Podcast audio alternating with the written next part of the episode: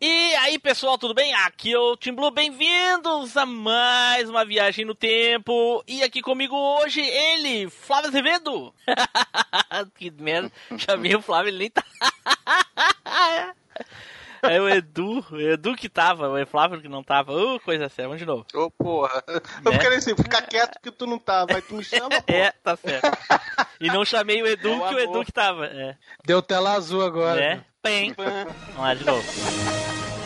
Está preparado para a maior viagem nostálgica da podosfera? Machine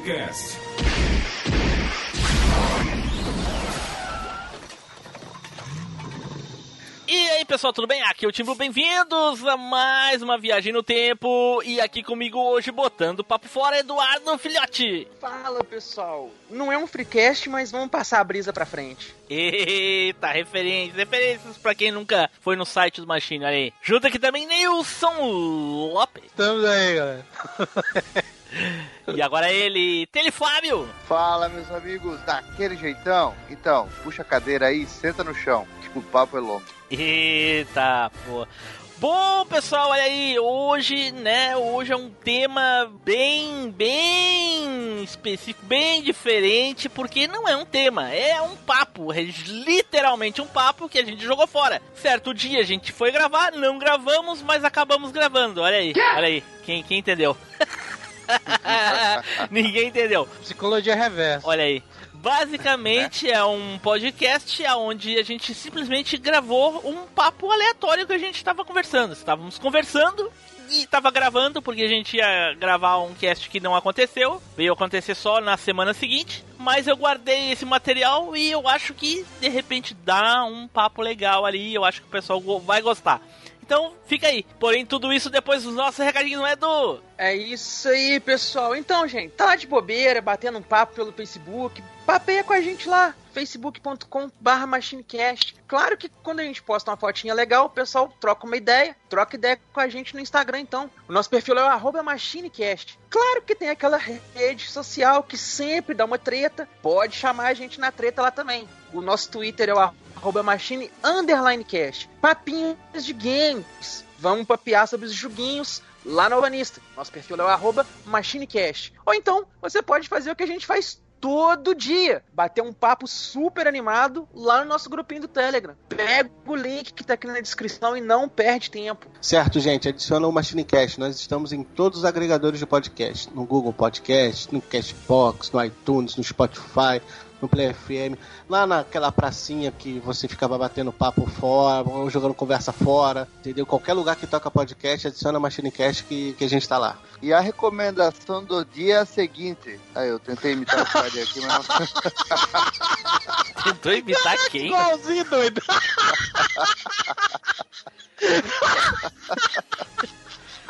Tentou imitar quem? Gente, o Spider. Gente, Tentou imitar o Spider?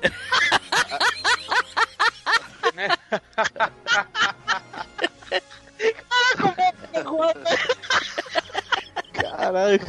Vamos lá, então a recomendação é a seguinte: sabe aquele amigo que você é louco para bater um papo, né, sobre assuntos nerd, tokusatsu, é, filmes, desenhos, mas o cara é uma negação para isso tudo? Faz o seguinte, faz uma boa ação, manda via WhatsApp, né, sinal de fumaça, vai na casa dele, faz alguma coisa, chega lá e dá um jeito dele escutar o Machinecast. Garanto que depois dele escutar o primeiro, ele vai virar expert, né, em assuntos aleatórios de antigamente, porque ele vai escutar todo o resto. Olha aí, então, dados nossos recadinhos, vamos então aí nos preparar para ouvir esse papo aleatório, certo? Então, vamos pro cast!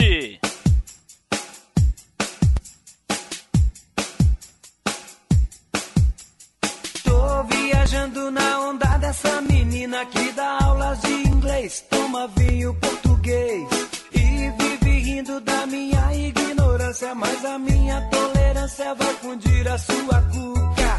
Vou te bater uma real. Eu dizer que sou tal. Bater um papo no café. É papo de jacaré. Mas vê se fala, por favor.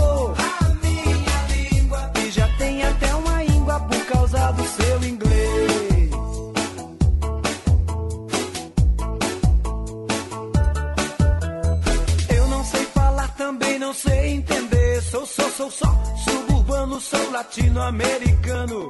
Sei quem é fulano, mas não sei quem é cicrano. E o seu inglês fica pegando no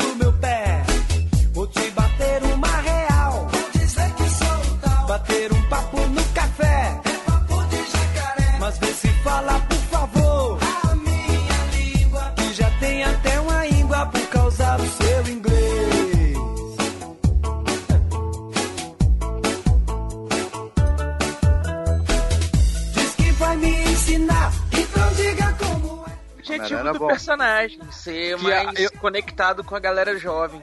E justamente o, o- a revista, o quadrinho que eu tinha era do Homem-Aranha quando ele ganhou a simbiote. Aí ele ficava igual um doido, mano. Eu não conseguia pegar nem um Fusquinha, agora eu pego um caminhão. Eu falei, nossa, Ô, caraca, focava de rir, mano. ô Tim Blue, mas Oi. tu sabia que o. o Tim Blue tá aí? Tô, tô aqui.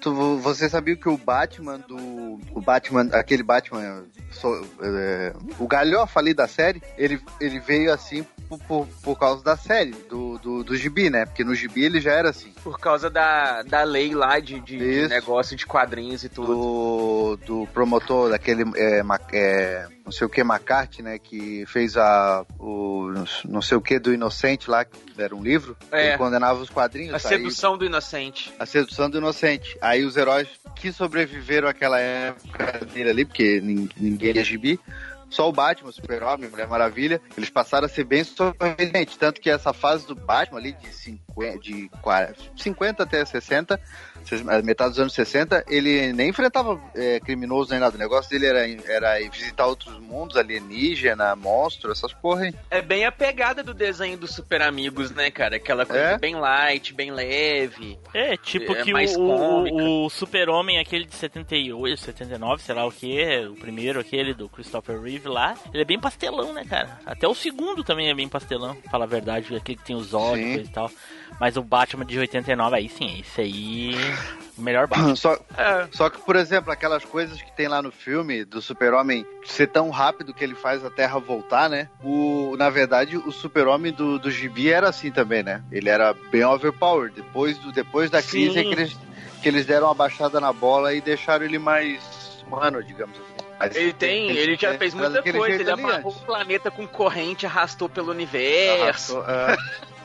Muito Caraca, que viagem, mano. É, ué, no quadrinho ele era su- tipo, não tinha limite pro poder, as coisas que ele Não, podia não fazer, tinha. saca? Era sem noção demais. Aí a Ele crise, ela foi plantou bananeira. Uma vez ele plantou bananeira, plantou bananeira e empurrou a Terra para desviar a Terra de um, de um meteoro. Foi. É, tipo assim, a crise ela foi importante por conta disso, né, cara? Ela pegou a DC inteirinha assim e falou: ó, gente, o negócio é o seguinte. É, é- é muita história, é muito tempo, é muita bagunça, é muito tudo. Vamos reorganizar tudo. E aí eles colocaram tipo um marco zero. Tanto que você pode começar a ler os quadrinhos, você pode ler a crise sem conhecer nada antes, que você consegue entender bem pela narrativa. E você pegar pra ler as origens, os negócios da crise pra frente. É o que vale hoje. Cara, crise não nas, tá não, mano. Crise, nas, crise nas Infinitas Terras, acho que eu já li umas 10 vezes no mínimo. Cara, é muito top. Eu tenho aqui aquela versão mais nova da Panini, que é um encadernado só, grandão. Sim, essa aí eu comprei. Eu tenho é. Mas eu- Eu voltei mas a ler o. Eu voltei a ler o mangá do Cavaleiro do Zodíaco e cada vez que eu leio o mangá me dá tristeza de ver o anime, velho. Meu Deus do céu. Sofrido, né, velho? Meu Deus, horrível, velho. O anime é horrível. Senhora, dá Cara, eu, eu comprei esses, esse encadenado novo do, Dragon, do Cavaleiros. Só que eu tô terminando de ler o, o, o, o Lost Canvas, né? Pra começar a ler o. Que eu, já, eu li, pô, mas lá em 95, 96, quando saiu, lembra a primeira vez que saiu pela Conrad? E aí, pô, aí agora eu comprei esses encadenados quero começar a ler, só que eu quero terminar essa porcaria de Lost Canvas. Tá, ô, Dan, tá baixando alguma coisa aí? Tá agarrando com força só na conexão? É, tá mesmo. É que ele quer gravar deitado na, na, na minha? cama ou no banheiro, cara. Em vez de ficar perto do É um boi. Isso, é- isso é um boi. Não, vai pra, pro banheiro cagar, não, maldito. Nem mijar, pelo amor. Tá muito, muito ruim.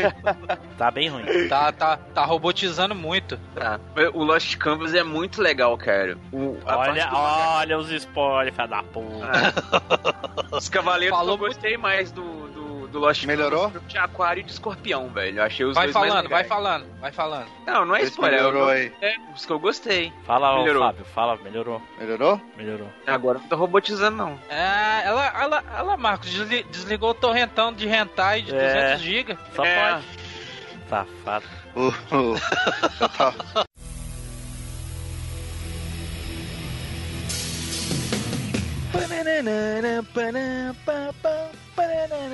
Fala aí galera, aqui é o Zupão, tô aqui no Air Guitar ouvindo o cast e vou mandar um e-mail depois. É isso aí, faça o mesmo galera, valeu, até a próxima, tchau! A gente, eh, não sei vocês, eu tenho um conteúdo suficiente de Dragon Ball pra tocar por todo mundo. Se fosse o caso de números, pra mim tá ótimo. Vamos gravar? Ah, Tá nós, tá nós quatro, cara, tá bom, ué. Ué, Vamos lá. toca no pau. Pra mim é até melhor que dá pra até mais gente falar, não tem? Porra, mas tu já fala pelos cotovelos, filha da mãe. Ô, eu não falei de mim, não. É, tá louco. É, não, olha aqui, Edu, é igual Edu, Edu tá ultimamente nos casts se reparado, tá muito quietinho, Edu. Tá muito quieto, tem que falar mais, pô. Não, então tu, tu esqueceu como é que é o cast no final, no, no início lá. Até ele se soltar demorou pra cacete. Ele voltou, Não, ele Edu- voltou. Tá travado. Ele voltou a ser o que era. Sabe o que, que é isso? É intimidação. Por causa que o Pink parece muito mais viado que ele. Caraca, Né? aí não deixava não, hein. Aí não deixava não, Edu. Eu não posso Lá. negar. Não pode o quê? O assim, Não fala- posso negar. Edu? Tá muito longe do teu mais? microfone. Não, aquele cabelinho jogado dele com boné é muito viado, velho. Pelo amor de Deus. E ele vive falando, Mas- chamando os outros viados nos vídeos dele, É, né? não, mais emo, mais emo é impossível, cara. Não consegue ter mais emo que aquilo. Eu acho que o Pink é, é, o- é a última pessoa emo no planeta que resistiu à onda, velho. Que todo mundo deixou de ser emo. Não, mas aqui no sul tem o Licurvo. Licurvo é um gaúcho emo. Ah, aí, Edu, aí fica botando, é, fica botando o- os logotipos do Metallica, Iron Maiden, achando que me engana. Sai daí, mano. Seu negócio é outro, mano. O que que é. O que, que que emo escuta? É N essas porra aí? Ah, é um som. Não. Na época Não, era não. My Chemical Romance, Nossa, só o É, bando é, horrível, é. velho. Nossa. É, Blink 182, Quem? Desculpa. Blink 182. Saúde. É, tinha aquelas brasileiras, né? Fresno. Barbaridade. Tá, para, para, aquele para. pessoal pronto. colorido lá também, esqueci o nome deles, Edu, só de se falar já tá me dando doideira já, mano. né? Até que Horrível. My Chemical Romance é legalzinho, cara. Fui ouvir outro dia umas músicas assim, Ah, então Aqui, Dando sugestão emo aleatória dark. de clipe. Nem É- sabia o que era. Quando acabou É, é o o fa- clipe, que eu falei, ó, é legal. É o, fa- é o famoso emo dark aquilo lá. O Aí, som ó. deles até que é bacana, cara. Mandei, mandei aí no, no, no chat aí, ó.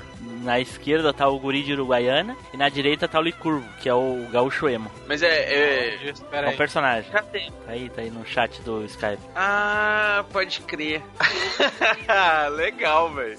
Olha, olha as botas, não é uma bota, é aquele. É um All-Star ficando alto. Coturno. É o coturno, é, é o coturno. cheio de anel, corrente, brinco e o cabelo emo. Cara, é o. Pink. É o Pink, só que gaúcho. Bigode. É o, é o Pink gauchesco. é. É um sarro ali. Caraca. É o Pincaúcho. Na moral, mano, tá pra, ó, tá pra existir um cara tão maldito igual esse bicho, mano. Olá a todos, aqui é o Spider. Queria que o mundo acabasse hoje, mas já que não acabou, comenta no site, mande e-mail, compartilhe. Valeu! Vocês viram essa semana que o- a Força Aérea Norte-Americana admitiu e, e- e que os vídeos lá, que os caças estão perseguindo os OVNIs, é, são, são vídeos verídicos? Olha, não. Nossa, Eu ouvi isso aí mesmo, cara. É, saiu essa, saiu essa semana. Eles admitiram, porque vazou o vídeo, aí tava aquele diz que não diz, que é verdade, que não é. Aí a Força Aérea Norte-Americana liberou uma, uma nota oficial dizendo que sim, realmente foi verdade, que os caças tentaram interceptar, mas eles eram muito rápidos e só conseguiram captar aquelas imagens do radar, né? Eu acho que na semana que vem a próxima coisa que o exército norte-americano vai admitir é que talvez o Acre exista mesmo. Só pode. Caraca, aí, aí é sacanagem, hein, mano. Puta merda. Mas É que as pessoas, é que as pessoas ligam automaticamente OVNI com, com extraterrestre. Na verdade, pode ser uma nave nossa mesmo, só desconhecida É, do geral, público um- geral. Cara, tu viu é a imagem? do Não vi, não vi. de flango.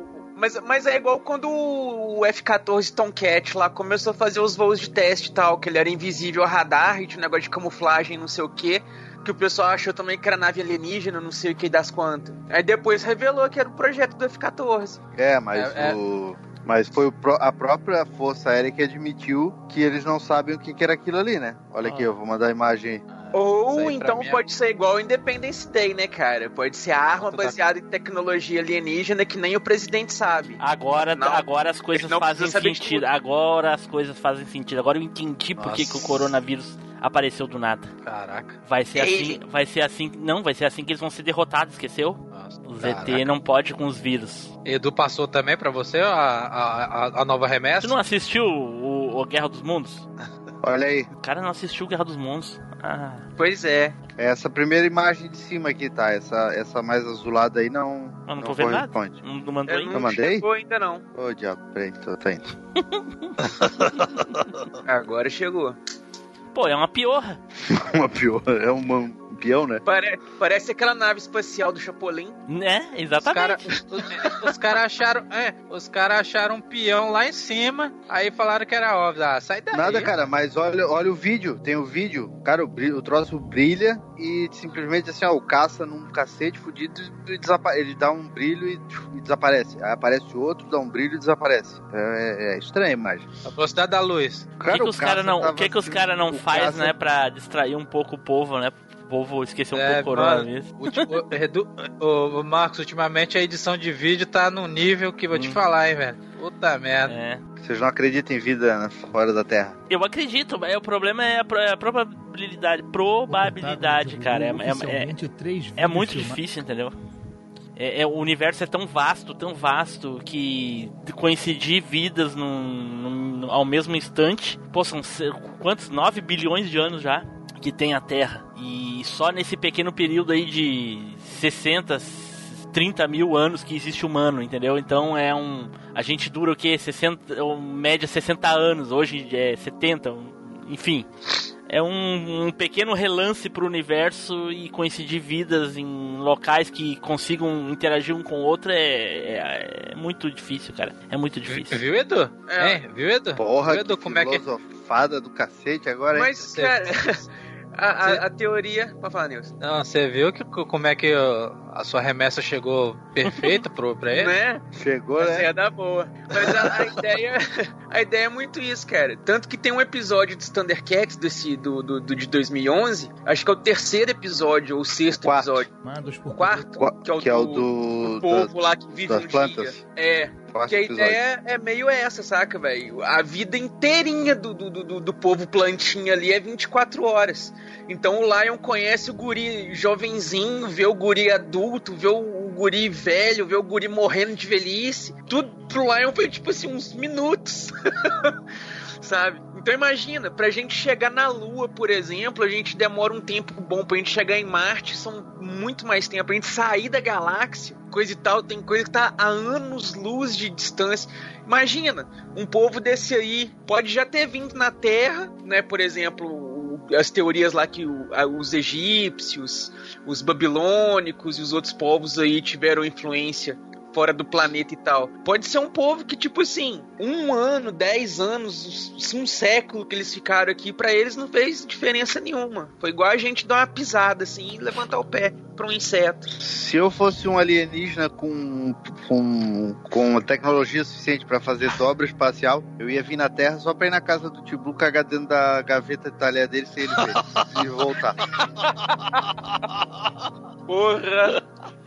Mas É, é, tu é. entende que é uma coisa. cagão. É, é, é- tudo é uma questão de matemática, cara. Pô, tem uma pessoa lá na China que fica no outro lado do planeta que nasceu provavelmente no mesmo dia, mesma semana que eu, talvez até no mesmo horário. Que eu nunca vou ver. E ela tá a meia volta do planeta só de mim. É, a probabilidade de eu encontrar essa pessoa é praticamente zero. Entende? Possível. durante a vida Cara. todinha que eu, que eu viver. Imagina tu, num universo, por exemplo, daqui, que nem o Edu falou, daqui na Lua, é, hoje em dia é algumas horas. Daqui a Marte, com a atual tecnologia, são quatro anos só pra ir. Entendeu? Pra sair da galáxia, a, a- aquela sonda, aquela mais famosa, aquela primeira que levou as mensagens, aquela- levou, olha, quase 40 anos pra sair, pra sair da O galáxia. Rubble, né? Ah, não, você Hubble é, é o, velho. sa- é o satélite. Eu esqueci o nome da, da, da, da sonda aquela. Mas enfim, ela tá- é aquela que tava levando as mensagens. Ela é bem famosa, aquela dos anos. Ah, tá. New Horizon, New Horizon. Não sei, eu não lembro. Eu, eu, nisso. se eu falar ou concordar, eu tô, tô falando bosta. Então ela levou mais de 40 anos pra sair da galáxia, entendeu? Olha. Então imagina. Se, se sabe, os cientistas, né? É, é, pra gente também é complicado, a gente vai nascer e vai morrer, a gente nunca vai comprovar com, a- com os nossos olhos que nenhum desses planetas do sistema solar tem vida, né? É tudo porque os cientistas dizem que não tem, e a gente é obrigado a acreditar porque a gente não tem como comprovar. Nós, nós, falando nós. Então É imagina fora, pra gente achar vida, a gente teria que sair fora da galáxia. Como fazer Tipo- isso num tempo hábil? Não tem como, cara. Fala. E outra, Tipo, é, é- é isso mesmo, a New Horizon, Ah, nome da, da sonda. Então tá. Ela já passou o cinturão, do cintu, ela já passou o cinturão de De Orion? Orion. de, de, de asteroides, cara. Ele já tá entrando no hiperespaço. Pois a é. New Horizon. Pois é, pra, pra ver. E vai e outra embora, né? coisa, a, é, a gente. Eu tem acho a que não é noção- New Horizon, é, é Voyager, não é? Uma coisa assim? Sei lá. Não, tá escrito New Horizon Tá aqui, eu Então- acabei então de, é. de pesquisar. Então tá. E outra coisa também, a gente conseguiu mensurar três dimensões. Especula-se a possibilidade da quarta. Mas e, e aí, cara? E se tiver outras dimensões ali também, coisa e tal, igual a teoria do interestelar? Ah, mas aí, mas aí a gente tá. A gente tá. A gente já. A gente, Edu, coisa e tal, que tá começando a estudar agora. É, mas a gente já tá, a gente já tá lidando com algo que é, é vasto, que é o infinito do, do espaço. É, e se a gente botar dimensões, aí, aí fudeu, né, cara? É, não, então, isso limita, isso limita mais ainda a possibilidade de conhecer outras formas de vida, saca, velho? A gente não conseguiu ter a noção das dimensões que a gente ocupa ainda. É. Outras formas de vida não necessariamente precisam ser formas de vidas 3D, por exemplo, entendeu? Ah, cara, mas tu olhar, só na Via Láctea existe 40 bilhões de, de planetas igual o nosso. Isso. Só na Via Láctea. 40 bilhões. Não, igual, Sim, igual, justamente. não, peraí. Igual, igual é. Difícil. É difícil, porque é o seguinte, é, tem a questão igual da- com as mesmas propriedades da Terra. Ah, mas, é, mas é complicado porque mesmo que mesmo assim igual que qual me diz um eu não sei nenhum que seja exatamente igual que Ah, tem aquele Você tá- Kepler, aque- aquele Kepler 186 lá que Ah. os caras é, foi o mais próximo lá que fica não sei quantos bilhões de anos. bom sim é ca- cada um desses anos. planetas aí tem uma estrela também né no caso tem outro sol né É, é, não é que eles são exatamente iguais, mas é que eles têm um sol parecido Isso, entendi, e, e que eles têm a, a água A distância, né? é É, que eles podem comportar vida de carbono, né? Entendi, como, entendi. como é a gente. pois é é complicado aí para chegar num lugar desse daí né cara porra é tá louco Nunca. é uma coisa louca cara. Tá doido. É é complicado. E, e tem a questão, tipo, que nem pra ter vida na Terra, tem a questão da, da, da casualidade, que é a distância do Sol, que, sabe, é porque assim, a Terra em algum momento ela foi muito mais próxima, ou ela foi mais distante, ela vai ficar mais próxima, ou vai ficar mais distante, é onde acaba a vida. Porque a distância que a gente tá da estrela é justamente a necessária pra ter a vida que a gente tem. Entendeu? Então, em algum momento isso vai, vai passar. Sabe lá como. Ou Darwin vai estar certo, a vida vai se adaptando à medida que for mudando. Sim, exatamente, mas é, pode ser que acabe de outra maneira, né? Tipo que nem É. a, tipo que nem a Lua. Teorias dizem que a Lua foi criada a partir de, um, de alguma grande colisão que teve na Terra, a poeira se juntou no espaço e criou a Lua. Teorias dizem que é isso. Vai saber. Pode ser que aconteça mais algum cataclismo e acabe. E outra coisa, entre 9 milhões de anos, 9 bilhões, aliás, de anos que tem a Terra, podem ter existido outras civilizações em determinados períodos e acabado, entendeu? Né? A gente pode estar vivendo um mundo pós-apocalíptico e, nem tá, e não tá sabendo, É, né, mas cara? não é um. Mas aí, alguém pode dizer assim: ah, mas e cadê os vestígios dessa civilização? Pô, o mundo já foi só, só fogo, já- só, já foi só gelo, sabe? E as coisas se. Se evaporam e fica sem vestígio nenhum, não tem como. Se tu bota um papel Pô, no vocês estão gravando isso tudo? tá gravando. Pô, dá quase um cast aí, né? De loucura. Só. Dar um freecast. Se for, é um freecast. Porque se tu bota um, um livro, se tu queima um livro numa fogueira, o livro não fica vestígio, ele, ele vira cinza e se, se consome. Então, se em algum momento da Né? houve uma civilização nesses bilhões de anos, houve uma civilização e por algum motivo cataclísmico acabou a civilização, acabou os vestígios também. Pô, a gente não consegue saber quem criou as pirâmides há 20 mil anos, cara. O que, que vai saber da civilização de 8, 7 bilhões de anos atrás? Foi os Predador, pô. Foi os Predador que fez. Né, É pior, eu acho também. Filme.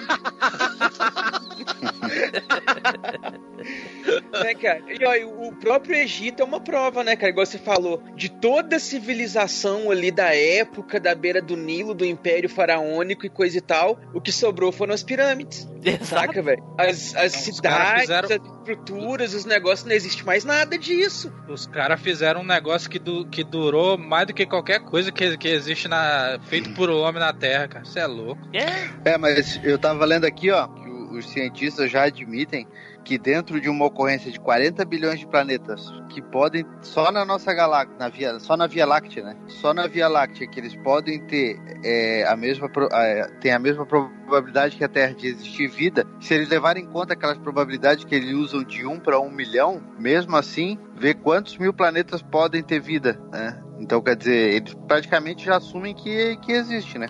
É, e, aí- É, mas- e aí é aquilo que eu falei. Os planetas estão lá, nada garante que exista vida, e se existe, pode já ter existido, pode vir a existir e não coincidir com a nossa. E a gente nunca conseguir interagir, porque vai, vai depender daquela civilização ficar avançada ao ponto de criar alguma maneira de interagir com a outra. E talvez necessite que a outra seja avançada o suficiente pra conseguir interagir também, porque senão uma Ah, que- depende da outra. É uma. Nossa, cara, é uma questão de Essa ideia aí que probabilidade você tão falou, difícil. ela é explorada legal no, no quadrinho do Super-Homem, um que chama Terra 1, que é, um, é uma versão mais, tipo, pé no chão, assim, do, do, do universo DC, bem bacana. Aí nessa ideia do negócio é isso, saca? Krypton e um outro planeta lá, eles tinham uma guerra. Aí Krypton conseguiu desenvolver a tecnologia de, de, de, de transporte, assim, né? De exploração espacial melhor do que a do outro planeta. O que, que eles faziam? Eles, o pessoal de Krypton ia nesse outro planeta, atacava esse planeta pra, é, frear a tecnologia deles pra eles não ficarem no mesmo nível de Krypton, saca? Entendi. Tá, mas então vocês acham que existe vida? E que já existiu e que vai existir? Eu acho Que não que. o eu que não a- existe é tipo um Star Wars da vida, assim, uma, É, isso não- um, e- um isso- lo- e- onde e- todo mundo se encontra, um vai no planeta do outro. Isso não existe em lugar nenhum da Via Láctea. Eu, eu, eu, que Da que- Via Láctea, eu acho que não. A questão é que eu falei, cara, é uma questão de probabilidade. E é.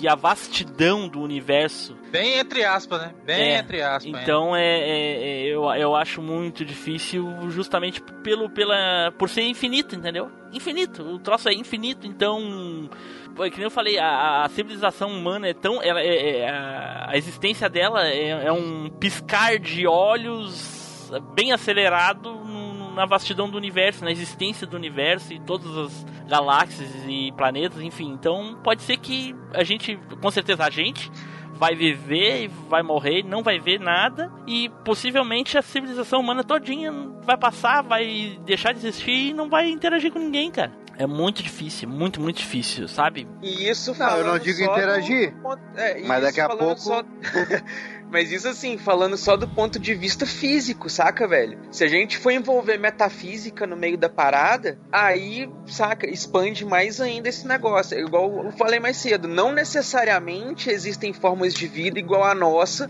Tipo, a gente pode estar coexistindo com alguma forma de vida numa dimensão paralela, relativa, alternativa, diferente, mas a gente não consegue ter esse vínculo por causa disso. A gente não consegue sair da nossa, da nossa forma de vida para ver a outra forma de vida. É, se tem alguém Saca. que não tá conseguindo entender mais ou menos o que o Edu tá falando, é como a gente não conseguir enxergar as cores ultravioleta, por exemplo. Pode ter, Exatamente. pode ter uma, um- uma civilização que consiga enxergar. É mais ou menos isso que ele quer dizer, entendeu? É, Não, tudo bem, mas o, o que eu tô querendo dizer é assim, ó. é, eu não tô dizendo que a gente vai ter contato, que ele vai vir aqui, tipo os marcianos de Marte lá, o Sim. Marte ataca.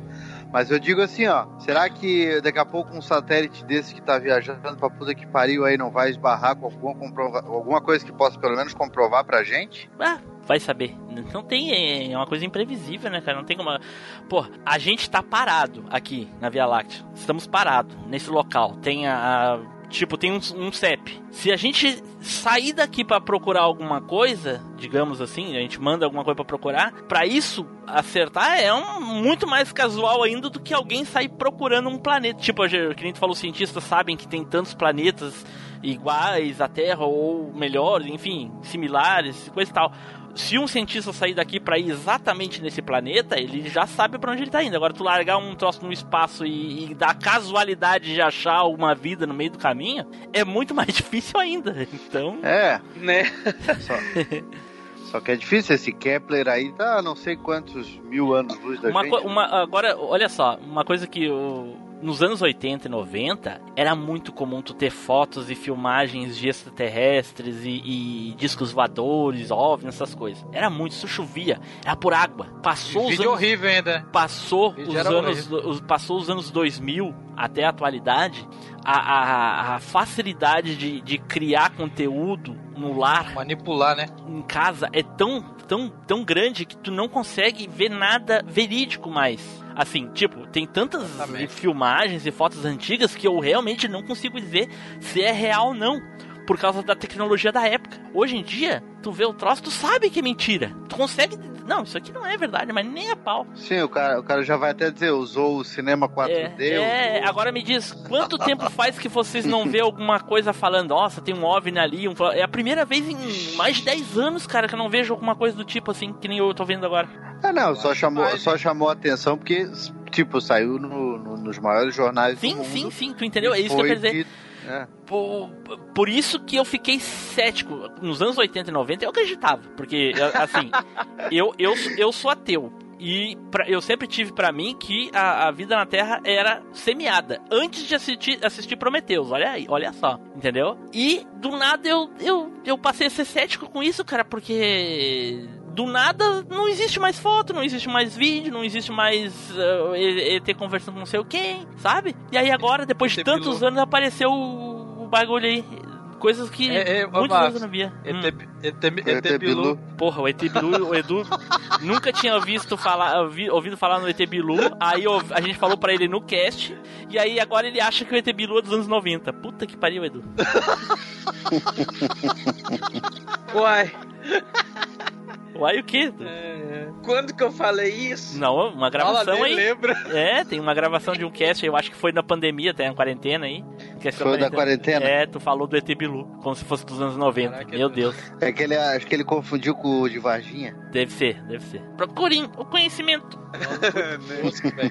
Mas eu acho que é muito também por causa do pensamento da época, né, cara? Os anos 80 foi aquele. Os anos 80, comecinho dos anos 90, foi aquele período ali da guerra da corrida espacial, né, cara? Então era o assunto movimentando o planeta, era é, é, é, o homem na lua, exploração espacial é, é, é, e essas coisas. Então, né?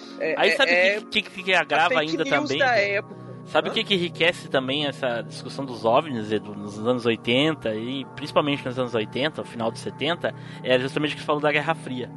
Então, o governo encontrava, via aquelas naves estranhas lá e já achava que era o talvez um inimigo, entendeu? Ou era projeto, as pessoas gravavam ou fo- ou fotografavam os próprios projetos do seu próprio governo, no caso dos Estados Unidos, por exemplo, né? E Sim. e aí o que acontecia?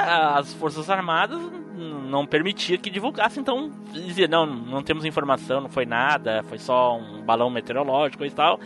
Podia ser algum equipamento especial para, né, para se preparar para a Guerra Fria, lá para alguma eventual guerra e coisa e tal, e eles não podiam revelar. Aí tornava É. tudo o quê? Mais misterioso. Cê- não sei se vocês lembram de uma época dos anos 90 que tava rolando a Guerra do Golfo, eu acho. Guerra do Golfo uma- foi nos anos 90? Não sei, era Eu uma guerra lembro. dos anos 90. Acho que foi, mas não Eu, lembro. me vem na aqui. cabeça se é do Golfo. Anos 90 era Golfo. Era? É. Era. Então é isso aí.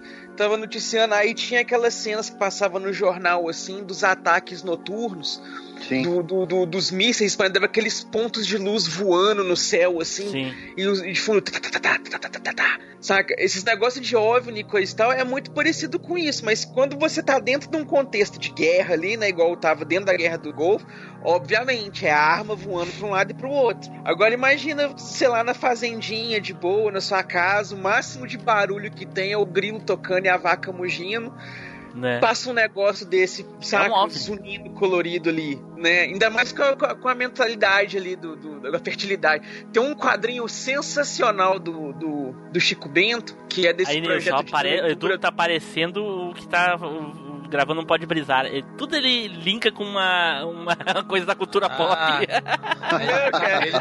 ele, ele tá no, ele, tá, ele tá no terreno dele agora, Né? mano. né?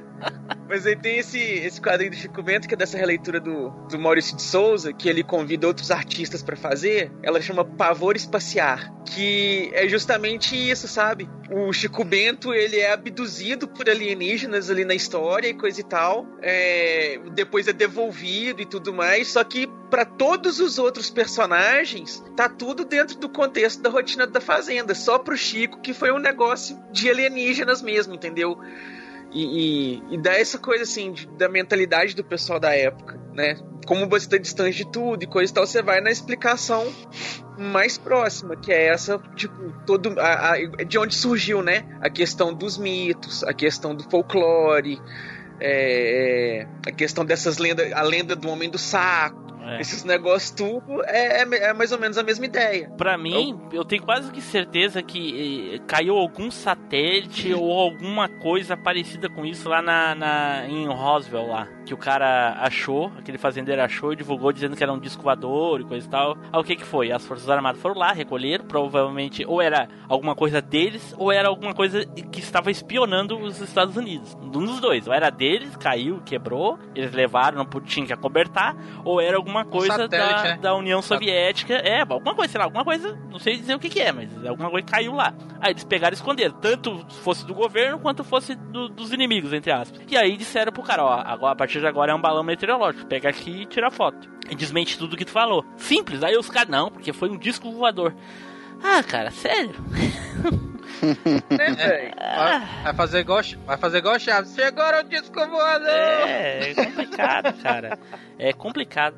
Eu lembro que nos, no- assim que eu, eu peguei internet, muitas coisas assim, eu, eu, eu pesquisava e lia. Cara, era muito divertido, cara. Cara, a internet dos anos 2000 era bizarro. Era muito legal, Era. cara. Eu ficava fascinado, cara.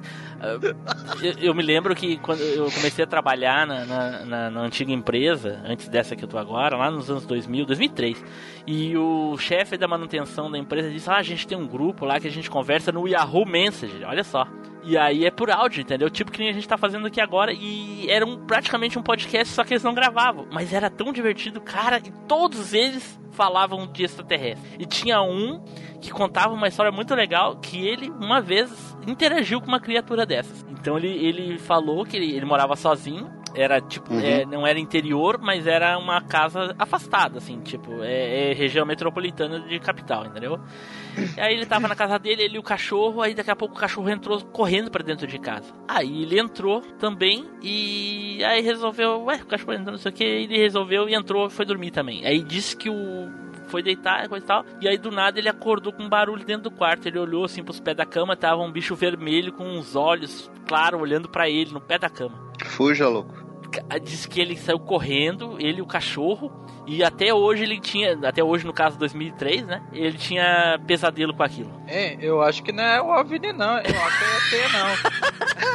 Eu, eu, eu, Eu, acho, acho que era, o- é- acho o- que era o é- sete era- facada, hein? Era o pata é rachada. falar, é- Era, era o tio Zequinha. assim, Era o indo mochila de criança. levar ele, cara. Era um- Isso aí pra mim era o sete pele. Cara, mas o que eu mais achei engraçado, mais, mais legal, é que os caras já faziam podcast na época, cara. Só não tinha essa noção. Olha só como é que são as coisas. Os caras se reuniam toda a semana, num dia da semana, pra conversar. Conversar com, com, com áudio mesmo. Era muito legal, cara. Nossa, eu ficava só escutando eles falando. Era um pessoal cheio de grana, então era tudo. Era tudo burguês, é o Nilson. Ah, os Safado. burguês safados. Tudo burguês Safado, safado, né? E aí eles ficavam falando pra mim contar a história, coisa tal, porque o meu amigo apresentou lá e disse, não, mas eu não tenho nada, eu só vim porque eu sou curioso mesmo, quero ouvir, coisa e tal. Enfim, cara, era muito legal. Nossa senhora. Cada uma, cada umas coisas loucas, eu nem lembro mais. Essa aí me marcou porque eu lembro que eu fiquei tudo arrepiado. Rapaz, eu mordi a cadeira aquela. Aquela noite eu mordi a cadeira, tá ligado? Ó, ó o Fábio começando. Olha o Mas- outro, velho. Puta Mas- isso aí, cara. Mas Não. nem quando não é gravação ele não, não, não alivia pra gente, né, cara? Pô, Caraca, bicho. O cara tá lá mijando, que é o maldito, velho. É demais, né? Desde a primeira gravação, nós estamos no episódio quase Puta primeiro, seu 180. boi. Tá, mas é episódio ou não é isso aí? Agora Ah, confuso. morreu, né? Não, não Morreu. tamo- A gravação já era. Não estamos batendo papo. Depois dessa aí, acabou. Já não dá pra usar mais como, como É. que. Ah, tá. É, né? Porque já não teve coisa muito pior nos casts aí que foram cortadas. O- Não, o pior que eu ouvi, velho, o, o cara tirando o Ronaldo pra fora e caindo no, no, no vaso, cara. Eu tava pegando, eu tava Braulio. pegando um suco. Aham. Sei. Aham, tá bom. Por isso que filmes assim, tipo Independence Day, Guerra dos Mundos, essas coisas faziam tanto sucesso, né, cara? Porque a... só o fato de interagir com extraterrestre, assim, já dá uma. Ah, mas filme de alienígena sai a vida toda, né? Não vai parar nunca Mas de o sair. Guerra dos Mundos, ele é mais antigo ainda o negócio. Não é ele que é o do lance lá do cara que... que, que É, Orson Welles. é o livro, né? É, É. o livro. Do Orson Welles. Não, não é um livro. Não, o, o, Orson o, o filme, o filme é baseado no livro. É que teve a questão lá do, do cara que narrou o livro na, na rádio, não é? Sim, o Isso. livro dele. Não é um, ele narrou um trecho do livro. Ele narrou uma história, na verdade, né? Depois, depois que ele escreveu o livro. Ele narrou. Não, não, não. A história é a seguinte: tem, tem um livro lá, da- da- que eu não sei o nome do livro, não sei se é Guerra dos Mundos. ou É War que- of the Worlds. É, que seja. Aí um radialista tava fazendo. tava lendo.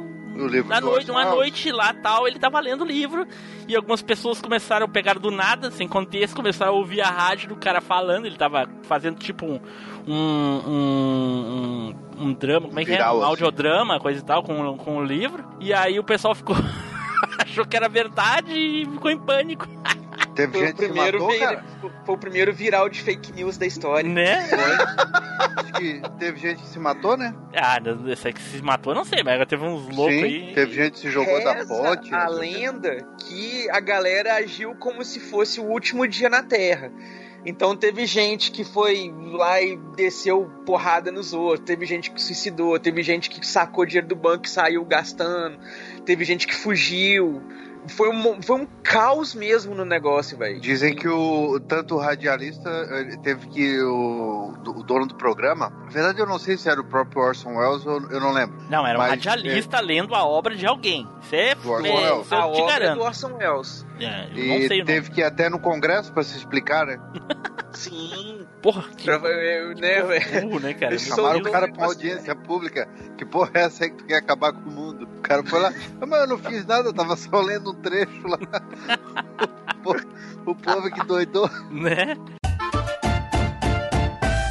E aí galera, aqui é o Felipe Zu. Se vocês querem aprender a sacanear aquela sua irmã mais velha, pentelha, pode fazer a maratona aí do Machine Cast que eu garanto que vocês vão ficar expert. Valeu! E tu, Pink, tu acredita em extraterrestre? Não, já acreditou, acredita ainda. Ah, é, eu não acreditava, e acreditava, e depois que teve internet eu, comecei a desacreditar que eu vi que era tudo falso.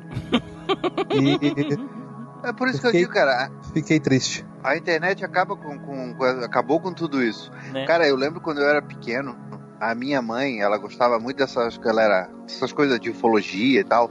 Cara, ela tinha centenas de revistas, assim, ó, daquelas UFOs, é, não sei o que, é, OVNIs, blá blá blá, é, contato com os alienígenas. Cara, era cheio dessas revistas. E aí com aquele, é, tinha uns desenhos bacanas, né, cara? Que os caras faziam assim, a pessoa no meio do milharal e a nave iluminando, um monte de coisa de loucura assim.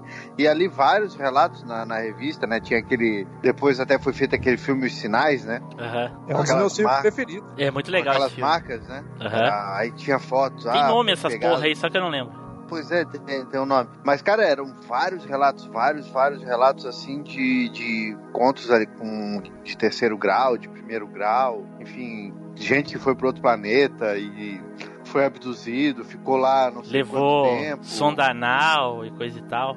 Cara, eram umas viagens assim, velho, tinha- Porra, eu lembro que. Que, ó, olha só, Nilson, falei em sonda anal, o Edu se abriu todo. que isso, Edu? Tá louco? E aí teve um. Eu lembro que uns 12, uns 10, 12 anos eu li um que o cara, um relato ali do cara, tal, de, do interior de São Paulo, que ele disse que foi abduzido, foi pro outro planeta, ficou lá vivendo 120 anos, casou lá, teve filhos, não sei o que, tal, tal, tal, que era uma raça parecida com a nossa, só. A única diferença é que eles tinham guerras, não sei o que. Meu pai. Viveu, cento, viveu 120 anos, a esposa dele faleceu, a, o, o, e aí ele resolveu voltar pra Terra, trouxeram ele de volta, e ele chegou aqui, tipo, duas horas depois do, do, do, do período que ele tinha sido abduzido. Caraca, esse soninho aí foi bom, hein? Deu tempo de... Sabe que no sonho o tempo é, passa diferente, né? É tipo aquele o Inter- Inception lá, é exatamente aquilo mesmo. O cara, sonha- o cara tira uma pestaninha de 30 minutos, o cara sonha uma vida. É muito legal. E o Tim Blue, o nome do- das marcações na, na, na- Mineral mineral lá é a- agrogrifos. Ah, Eu olha é aí. isso.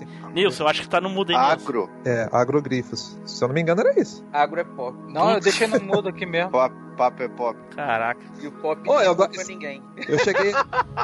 cheguei no meio da conversa aqui, vocês tá- é, estavam empolgados aí porque a NASA assumiu lá, os bagulho lá. É, Isso. Os, os malucos veio me buscar. né? É a Força Aérea Norte-Americana. Ah, é, agora eu fiquei feliz também. Ah. Era o seguidor do teu canal? Não, é a polícia interplanetária vindo me buscar. Não, e agora eu, eu fiquei até pensando numa coisa aqui. Se ouve muito falar de caso de invasão, de. Ó, de caso de invasão, de caso de, de avistamento, de não sei o que e tudo, nos Estados Unidos. Em outro lugar do mundo, assim, não é tão comum esse tipo de coisa, né? Esse tipo de notícia. Igual os agroglifos mesmo. Não, mas o- os primeiros agroglifos nem, é, nem foi nos Estados Unidos, foi Nova Zelândia, esses lugares, Austrália, sei lá da onde. É pra outros lugares, nem foi nos Estados Unidos. Edu. É mesmo, Depois, cara? É. Sim, pra mim primeiro era não foi tudo lá. É, isso aí tem em todos os lugares do mundo, tem essas porra aí. Ah, Só que é claro que tu vai ver bem mais relato, por exemplo, nos Estados Unidos, que é cheio de celular, que é cheio de coisa, do que no, no por exemplo, no, no Congo, né? Cuba. É. Aê, fala aí, cambada. Aqui é o, aqui é o Fodito. Gostou de- desse programinha? Manda cartinha, escreve um telegrama, cara. Pô, vamos lá. Falou, valeu. Mas o. Tem. Que a gente tava falando aquele negócio de ter vida fora também, coisa e tal. Tem aquele lance tipo Stargate também, tá ligado? Que fala lá do, do negócio da influência dos, dos antigos egípcios. Ah, isso. Hum. Tô ligado. Né? Que, do portal estelar, aí vai ajudar Não, mas aí, aí tu tá de putaria, né? Aí. Ué, não, Cara, já tô- mas não é já tô putaria, falando. cara. Já é Tem difícil a gente ir a, a Marte, comprovar com os nossos olhos que tem vida lá ou não. E o cara quer um portal interestelar, porra, aí é foda. Mas daí, aí, olha só, como é que tu explica que a, a sociedade.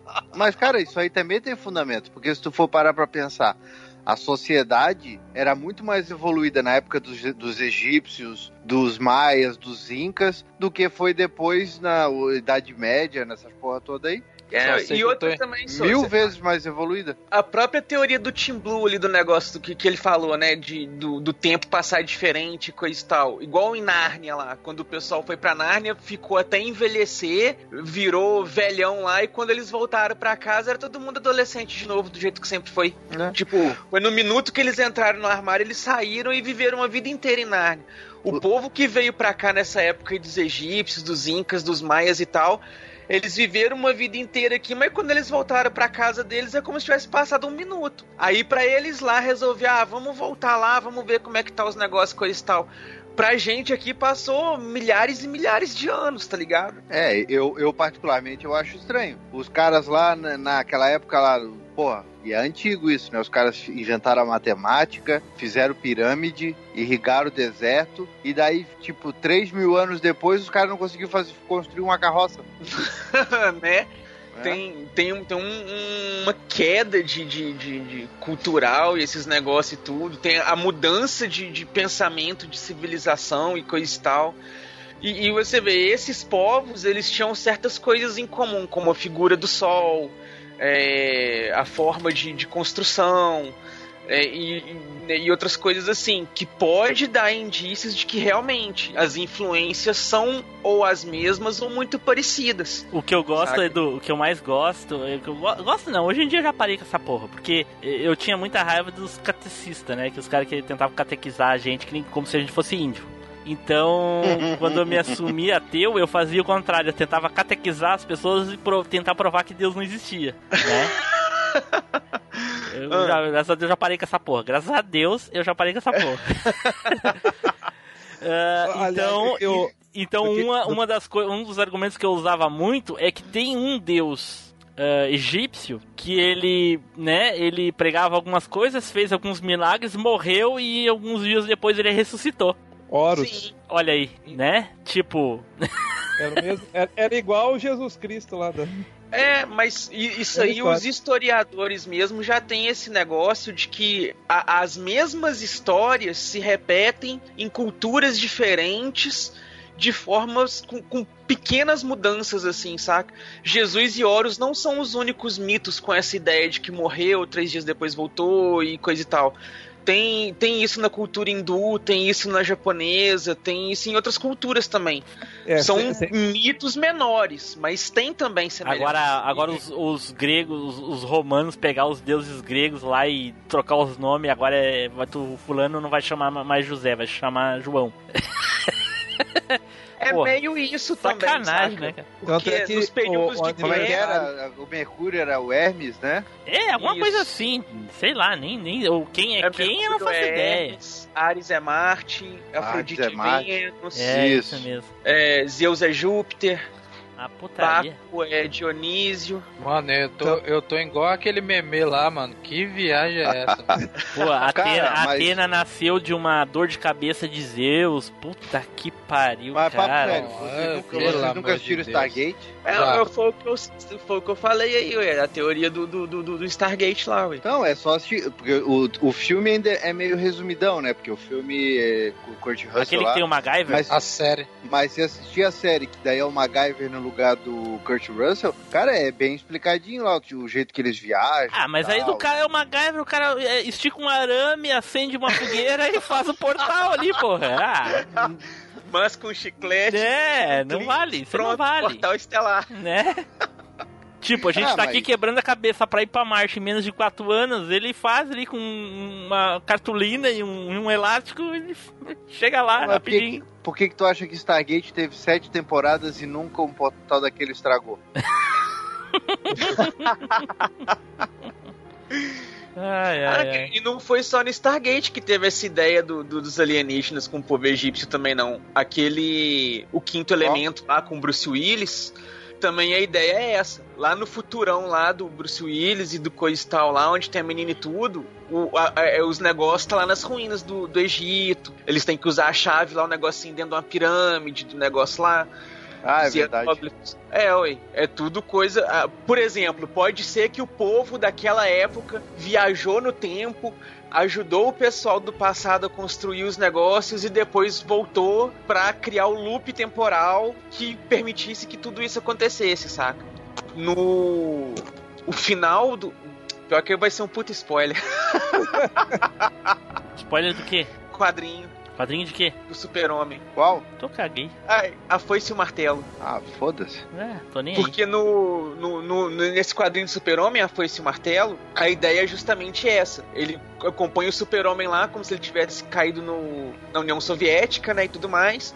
Só que a história ela avança gerações, gerações, gerações, gerações, e muitos anos depois do, do, do coisa, gerações mesmo, a Terra tá explodindo igual Kryp- Krypton ia explodir. Aí o que que o cientista faz? Pega o filho dele, manda no passado, porque aí no passado o sol da Terra ainda era amarelo, aí vai fazer com que ele tivesse as coisas e fosse diferente, coisa e tal e tudo. Aí cria o loop temporal, saca? O Superman que volta no passado, que faz tudo, que permite que no futuro seja lançado pro passado, pra... entendeu? Aí a ideia pode ser justamente essa. Alguém lá Mas do futuro Ele pode encontrar passado. o Superman do passado ou dar um paradoxo? Não, porque o Superman do passado é ele. Sim, mas o, É tipo, O- é tipo os 12 macacos, ô, ô Fábio. o Michael J. Fox do passado também é o mesmo do, do presente. Do, Mas ele do- vem, do presente. ele vem, ele vem beber pra Terra, sabe? Aí, Michael J. Fox, do que tu tá falando, cara? não, o Super-Homem, só. Não, o que eu Ele tô falando, o que, o Fábio, o que, que o Fábio tá falando? O que, que tem um Michael Não, é que, eu- por exemplo, É, De Volta Marty pro Futuro, encontra com ele velho. o Marty McFly não pode encontrar o outro Marty McFly, o Superman também não pode encontrar o outro Superman. Não, Mas no não, não, Volta mas não é. é- A ideia, o que, Edu, paralelas do tempo. o que Edu explicou é que o cara, num futuro muito distante, enviou o filho pro passado. Então não tem como ele encontrar ele ainda, porque ele nem nasceu. Não, não, mas É, o que o Edu é, falou é que ele volta. Ele volta pro passado e aí começa É. toda a história de novo, não é? Isso aqui não é o, o Superman que voltou pro passado, não é o que manda ele pro futuro. É, é as gerações dele, entendeu? Ele teve filho, aí o filho dele teve filho, que teve filho, que teve filho, que teve filho. Aí o filho de um desses filhos é o que volta. E esse, aí ele é o Superman. Aí acontece os eventos da Foice e o Martelo, que permite a dinastia do Superman existir. É que o que eu chega o falei, é os lá. 12 macacos. O Superman só existe porque o, um descendente dele mesmo mandou ele pro passado. É, tipo o dos macacos. O vírus só existe porque alguém do futuro voltou pro passado e passou o vírus pra quem tava lá. Ou, Aí criou o loop que é temporal. ou do do Exterminador do, do Futuro. Ou o Exterminador do Futuro. O, o, o John Connor só existe porque ele mandou o pai dele pro passado. É a mesma coisa. Isso, exatamente. John Connor não existe mais. é. Cara, o Jovem Nerd detestou esse filme. Eu gostei, cara. Eu achei legal esse novo Exterminador. O, o Gênesis Não, não, o- não, isso é uma- um lixo. O outro agora, esse novo, cara. Muito legal, cara. Eu gostei, eu gostei, eu gostei. Esse que volta a, a Linda Hamilton? Isso, eu gostei. Eu não vi ele ainda não. Eu gostei. Eu, eu achei bom também, eu vi nego criticando pra caramba É, o é. negócio de femi- feminismo, eu não achei isso não, cara. Nada, nada a ver, cara. Sinceramente. Porra, se for assim, então o 2 também é, né, Nilson? A mulher é foda pra caramba lá no 2 já. É, ué, lá no, lá no primeiro no filme, né, cara? dois, No 2, no 2, na no 1 um, não. série também. Cara, No 1 um ela é donzela. Eu, eu gostei. na do série filme, ela é não a gostei. que fez a Cersei. Eu gostei do filme, eu só não gostei que eles pra- praticamente com 5 minutos de filme eles acabaram com a história do 2, né? É, Não, mas, isso- mas, é, mas, Mas o- fora isso, o filme foi bom. mas, a- mas aquilo ali foi justamente pra ter o plot pro 3. Pra esse que. sabe, 3 não, né? Esse que, que a gente assistiu. É, uma- é tipo uma linha, como é que fala? Uma linha É uma linha alternativa. Eu, é eu- é que assim, É. de- depois que eles vieram com aquela porra do, do, do- daquele 4, sei lá o que, aqueles do futuro lá, e depois veio o Gênesis e aí veio esse, eu considero o seguinte: todos os outros filmes é uma ramificação do segundo. Entendeu? É uma linha temporal que saiu do segundo pra cá, uma linha temporal que saiu do segundo pra lá, porque todos vêm do segundo pra frente. O 3 é, é Sim. depois do segundo, esse é depois do segundo, o, Até porque o no 3 o Gênesis... John Connor tá vivo. Exatamente, exatamente. Então todos pra mim é uma ramificação. Se tu olhar por essa perspectiva e dizer assim, ó, ele não é o canônico. Não tem, não tem filme canônico. Simples assim, acabou. O 2 é o, é, o, é, o, é o fim. Acabou no 2. O que vier depois é, são histórias paralelas. E se tu olhar por essa perspectiva, é muito bom, cara, o filme. Eu gostei, cara, do filme. Não, se ele foi encarado como mais uma linha, Isso. digamos assim, uma linha temporal onde deu aquela merda ali, Isso. é, o, filme, o filme é bom. O, o Gênesis a Mas gente pode é- pensar, é o Gênesis a gente pode isso. pensar exatamente assim, só que o filme é uma bosta por si só. Mas e tem uma fala importante do John no Gênesis que ele fala isso na hora que ele tá lá no final que ele encontra com com a mãe dele, o pai dele e tudo, que ele pega e fala assim: "Ah, é porque nós estamos presos nesse loop eterno, não sei o que e A gente é uma mais". anomalia, né? E- é, então a gente tá fora do tempo e eu vou corrigir isso, não sei o que. É justamente essa questão, porque é o, é o- é o paradoxo do avô, tá ligado? O John Connor só existe porque ele mandou o pai dele voltar no tempo pra ele poder nascer.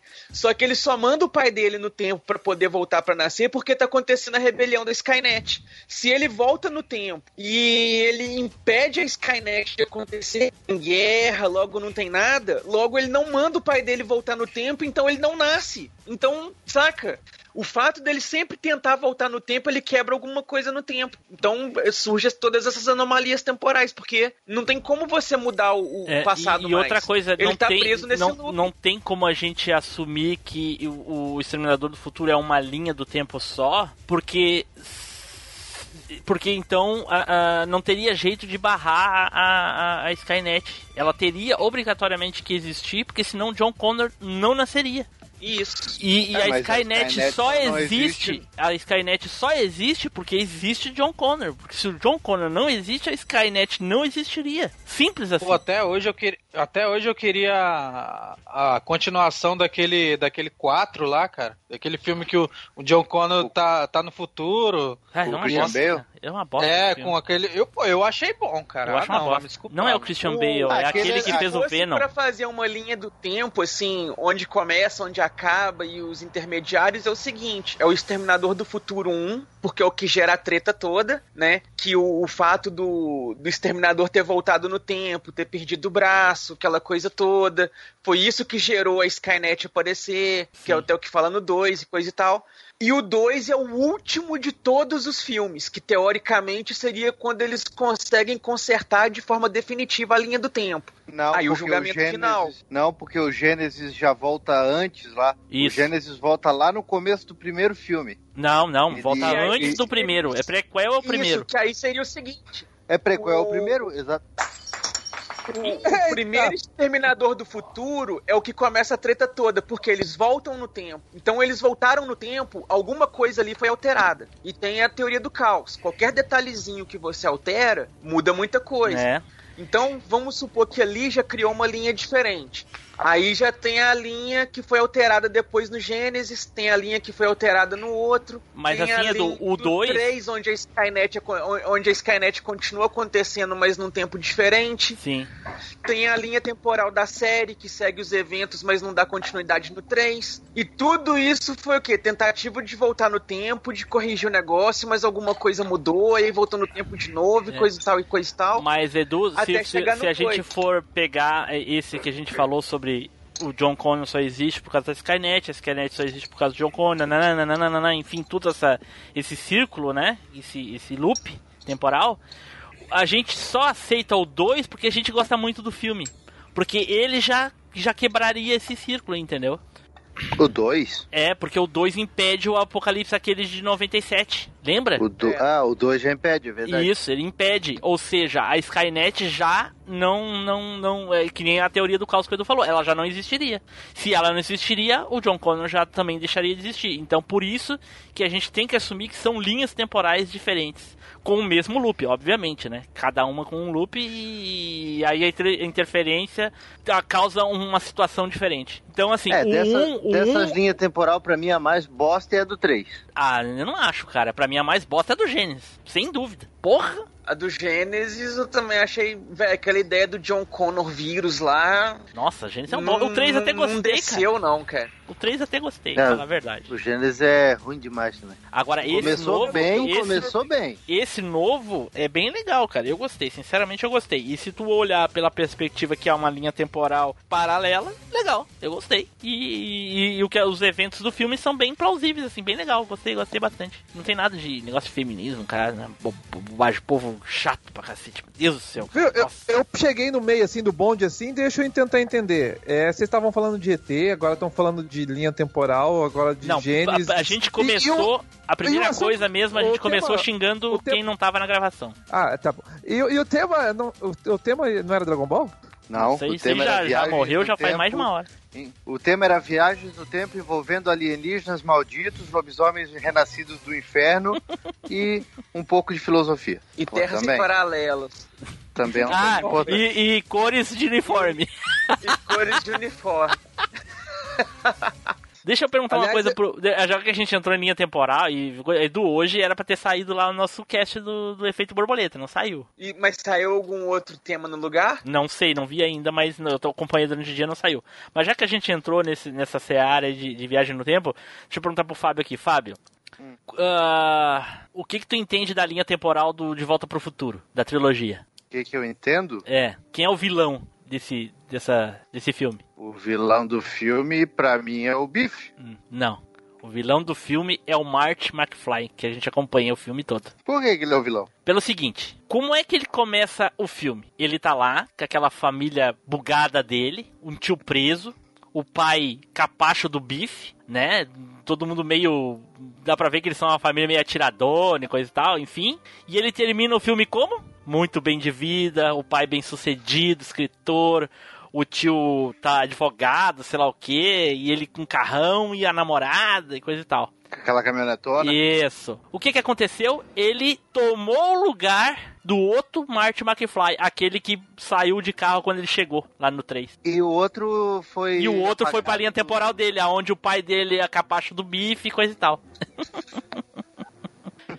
E ficou lá, será? Ele é o único que sabe. Nem o Doc Brown, aquele que, que interage com ele no final do 2 do, do, do dois lá, é, é, é o mesmo. Rapaz, isso aí tá muito Rick Morty. Porque, não, mas é, olha só, o, do- o pode até ser que o Doc Brown, aquele que levou os tiros lá no início do filme do 1, tenha morrido. Só que nessa linha temporal, esse Doc Brown resolveu ler a carta. E aí ele tá vivo. Não é o mesmo. Aquela linha temporal ali, o Marty é o único que não pertence àquela linha temporal. Todas aquelas pessoas ali são de outra linha temporal. Ele é o vilão, cara, porque ele tomou o lugar do Marty que tinha vida boa, com a namorada, com carrão, o pai bem sucedido, o pai vivo no caso, né? Bem sucedido e coisa e tal. Ele tomou o lugar do Marty. E aquele Marty que sai no final do. do do, do, do 1 lá, que aí dá os eventos pro 2, né? No caso, nem o 3 não tem nada a ver, é só o 1.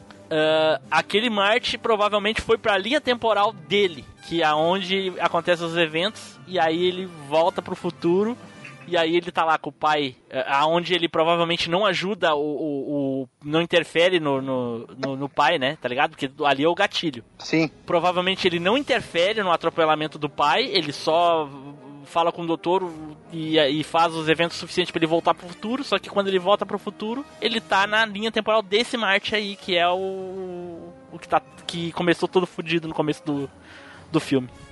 É, até porque de volta pro futuro não tem esse impedimento de viver mais de um na mesma realidade, né? Ele não, não, não, mas ele cruzar, não tá. Não, mas ele não tá junto na mesma realidade. Ele tá nessa. é, Só tem ele nessa realidade. Nessa linha temporal, né? Não é uma realidade, é uma linha temporal. O outro foi pra, pra dele. Eles Não, é trocaram. O, ele tá falando do 2, quando ele viaja pro futuro e ele tá na. tá ele com ele. Sim, saca? mas, sim, mas é a Ele mesma vai- linha, mas ele tá na mesma linha temporal, ele só tá no futuro. Então, é o que o Taylor tá falando. O filme não tem esse impedimento de você estar com é, você o, mesmo o Doc na Brown linha diz temporal, que ele não entendeu? pode é interagir. Que a gente viu Sim, que não sim. tem problema nenhum, né? não, não acontece nada. É, até porque ele. O, o inter- Não, mas mesmo interagir, ele não pode interagir com ele mesmo, né? É, a- É, a- a- a sua- a as sua- pode, mesmas personas, Doc- as mesmas o Doc personas. Brown que o Doc vai morrer? Oi? Ele não fala Sim. pro Doc.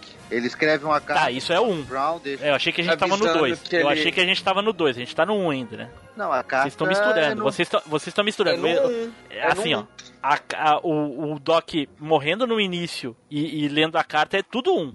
O 2 Sim, então. é, é que você tá falando conviver Exatamente. junto é lá no 2. Que ele convive com Não, ele não, mais mas velho. eu, eu, eu não digo só o conviver, eu digo o mudar o, a, a, a história, parece que não tem muito problema também, né? Não tem porque são linhas temporais, cara. E aí que tá. Tem, é que ele viajou entre linhas temporais diferentes. E no final ele resolveu ficar na melhor, entendeu? E quem não, quem não ficaria? Pois é, aí é que tá. Só que o Doc Mas Brown, o essa- Doc Brown dessa linha temporal não sabe que ele tá na linha, que esse Marte aí não é o Marte dele.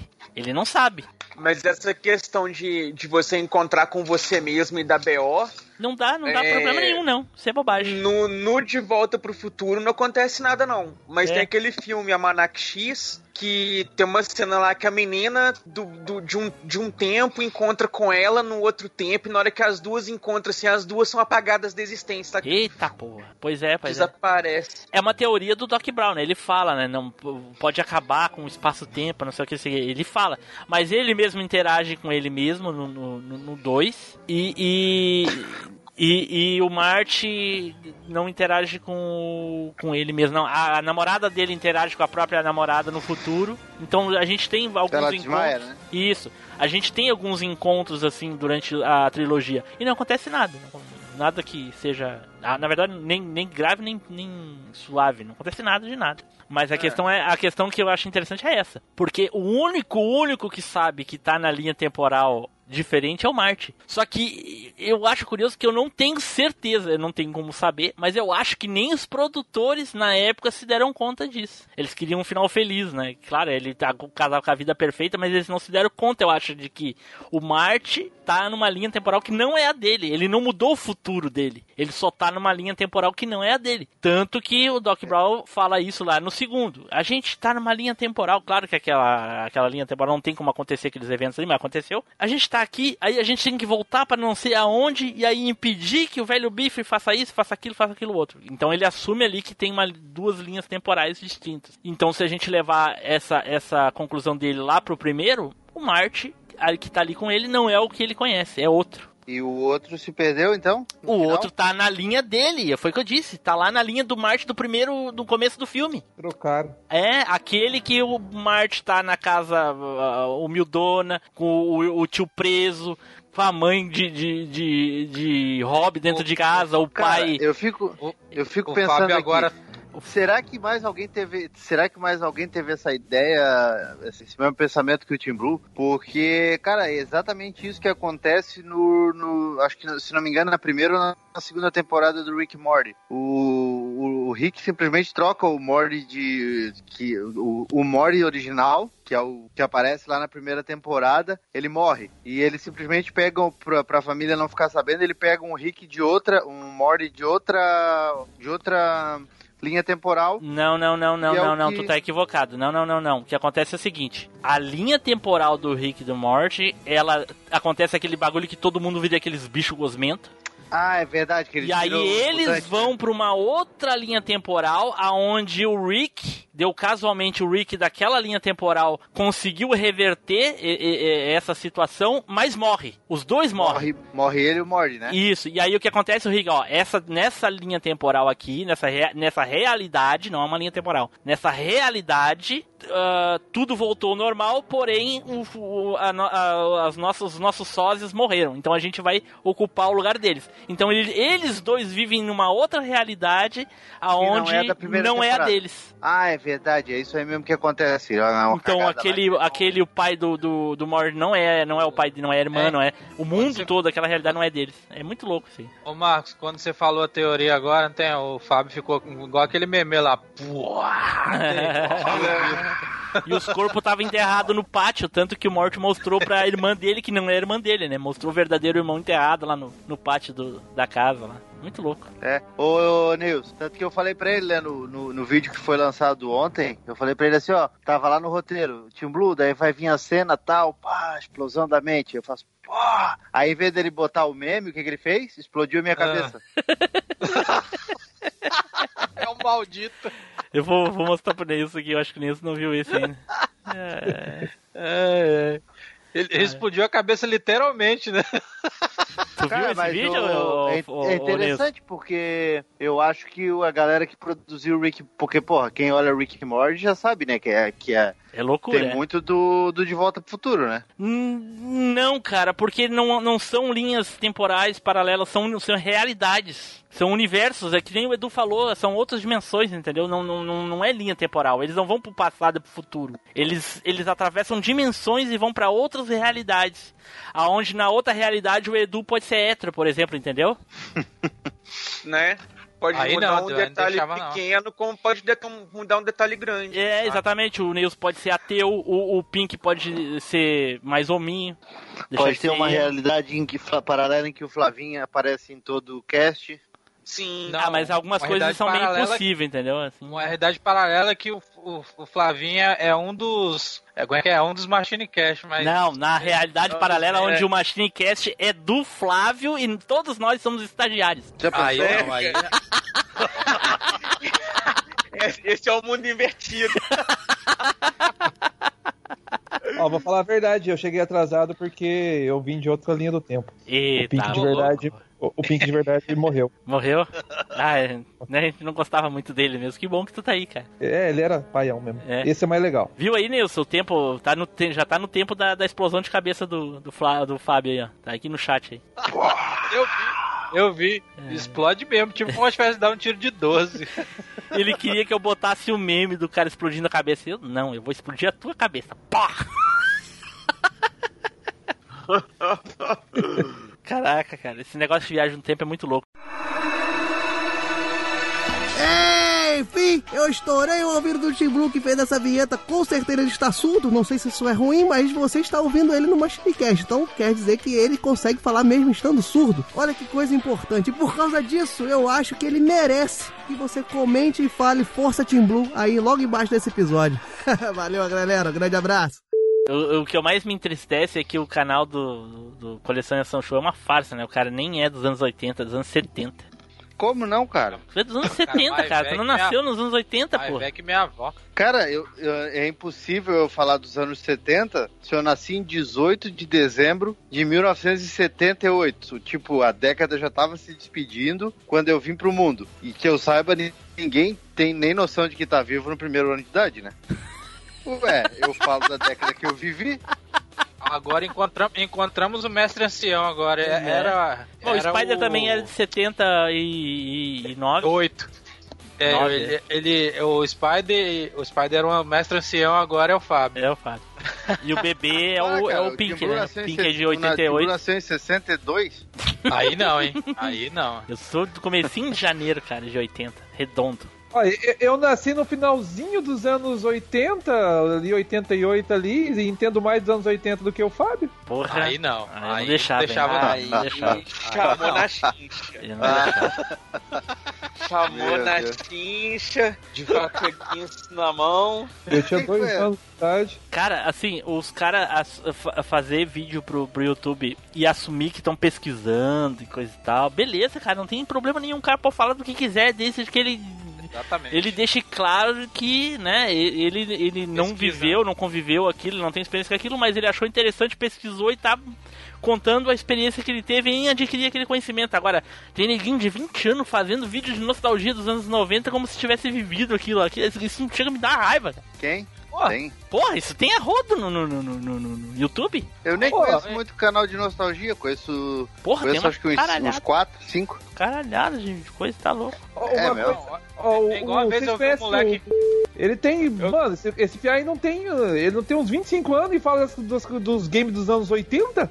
E como se ele tivesse vivido, eu fico de cara, falo, mano, esse Pia, ele tem uma máquina do tempo. Não pode ter vivido. Tá desgraça, não viveu isso, mano. Eu não lembro. Mas assim, tu falar daquele conteúdo, beleza, show, ele pode jogar, ele pode. Mas o cara não pode dizer que teve a experiência que ele Mas não ele teve. fala assim. É, Mas ele, fala. como- ele, ele como fala se como tivesse se vivido. tivesse vivido a época, igual a gente. Dá um Só que bug por na isso, que eu, por, isso, por isso que eu não gosto do canal dele por causa disso, porque ele, ele já falou que ele nasceu em 96 e não tem, não tem como um cara de, que nasceu em 96 falar de jogos antigos, cara. É impossível. Porque com 4 anos tava em 2000, ele tinha em 2000 ele tinha 4 anos. É igual existia- Tava, tava o PlayStation em alta, ninguém lembrava mais. Pois é. É. Quando o cara começou a jogar videogame, já existia quase PlayStation 3, cara. Entendeu? Aí como é que o cara quer falar de Super Nintendo, Mega Drive, de Nintendinho, de Não, mas aí é Cara, que tá, ele po- velho. poder falar, beleza, ele pode, olha, eu joguei, esse jogo aqui eu vi as pessoas falando, Não, fui mas ele jogar. fala como ele jogou na Ele época. fala Mas assim, aí ele, é, ele fala assim, nossa, eu me lembro quando a minha mãe comprou esse cartucho, eu soprava e botava no videogame. Ah, vai tomar no cu. Isso, ele É, fala é assim. ele fala assim. Exatamente isso. Ele Exatamente fala assim. Ah, mas daí não dá. Foi igual esses dias. ou esses- o, o ano passado eu fiz um vídeo lá que era ah, os melhores animes dos anos 70. Mas eu não, eu não, eu não, eu, eu lembro assim, ó, vagamente de Speed Racer e, e- quer dizer, Speed Racer até lembro mais porque passava na MTV. Mas lembrava lá a Princesa e o Cavaleiro, levava, lembrava um pouquinho, mas eu não lembrava muito de Fantomas, de Savamu. Só que o pessoal mais antigo pedia, daí eu fui lá, pesquisei e fiz. Ainda falei no vídeo, ó, galera, eu não vivi essa época, né? Esses, esses animes foram famosos antes de eu nascer. Alguns deles até passaram no comecinho dos anos 80, mas também não lembro. Então, mas eu vou falar. Fiz a pesquisa e vou falar, tá entendendo? Agora não dá. Igual esses dias que eu falei lá da série do da Lessie e do do do Lobo Solitário. Cav- Cavaleiro Solitário. Vou dizer, pô, era legal quando eu ligava a TV que tava passando o Lessie, meu Deus, vibrava. Não dá, né? Né? Chegou a passar um, no, no comecinho dos anos 90 na Record, não? Ah, sim, mas passou, passou Foi. a série, a série nova da Lessie, né? As novas aventuras. Não a série clássica que é de 57, 56, se não me engano. Ah, não, é, era colorida. Isso eu lembro. Pô, e. É, e outra coisa é reprise, né, cara? Pô, os Cavaleiros passou depois no, no, no 2003, eu acho, passou na Band, não tenho certeza agora se foi em 2003. Passou, nem sei se passou completo, que eu não, não é, eu não assisti. lembro, passou, e os caras... Nossa, quando passou na TV eu via... Não, aí já tinha até internet, o pessoal quisesse ver, já tinha visto, porra, sério. Dublagem É, não. nem é da, da Gota Mágica, que é a melhor dublagem. É, é, igual, é igual o cara que é. Eu vi um moleque, o, o, o moleque tinha um canal, acho que eu nem lembro o nome do canal, acho que é o nome do canal do moleque. O cara tinha. Na época o cara tinha 16 anos, aí o cara queria falar de Dreamcast, queria falar de. como se tivesse vivido a época assim. Ele fez um trabalho jornalístico, porque eu acho que ele deve estar cursando. É, é, ser, jo- ser jornalista, o, o vídeo do cara é massa. Só que ele pegou informação, muita informação da internet e também não pesquisou muito. Foi lá, pegou e fez o vídeo, entendeu? O vídeo ficou bom? Ficou. Só que o cara, ele foi muito nas experiências das pessoas. Porque o cara não tem experiência nenhuma. Aí ele, ele toma aquilo como verdade, entendeu? Tem muita coisa que os outros falam na internet aí sobre vários consoles que é, é muita mentira, cara. Entendeu? Muita mentira. Igual a parada do Saturno não fazer 3D. Quando eu falo lá no meu vídeo lá. O cara que não fala, o cara que fala isso é um, é uma- um Zé Mané, né, cara? O cara gostar de Playstation não roda é coisa. jogos 3D? Como assim? Não, é, não tem. Tipo assim, Saturno é inferior ao PlayStation em 3D. Sendo que não é, cara. Entendeu? Bom, eu não vejo por que que seria. Não, porque rolou. Tipo assim, na época, não sei se você lembra, todo mundo que tinha um PlayStation, se você tivesse um Saturno, os caras ficavam tirando sarro. Isso existia. Se o cara Não no tivesse um Saturno, alguém tivesse um Playstation, o cara tivesse um Saturn, o cara era rei. Não, o Saturno era mais caro que o, que o Play, Play 1 e os caras ficavam Exatamente. tirando onda. É mais caro Os e melhor. onda. Aí os caras falavam bem assim, porra, fica jogando Saturno, mano, não tem nem jogo bom nisso aí. Aí quando saiu o X-Men vs Street Fighter, mano, eu zoei os caras, pensa num cara que zoou, mano, fui eu, mano. Falei, velho, fica aí ó, com esse load cá. podre de uma hora. De uma hora e, e não dá pra. E, e não dá pra jogar com os dois personagens, cara. Aí ele. Aí os caras ficaram doidos, mano. Ah, Mas cara, era aquele caso, né, velho? Ou você optava por você poder pagar pra, pra, pra ter o negócio, pra ter jogos e coisa e tal. Tu também que nem podia pagar, né, Edu? Não podia pagar, né? Tinha que apelar pela pirataria. Só tinha por causa Então, da pirataria. Já, exatamente, que era o que podia pagar, entendeu? Você podia pagar um piratinha, você não podia pagar um original.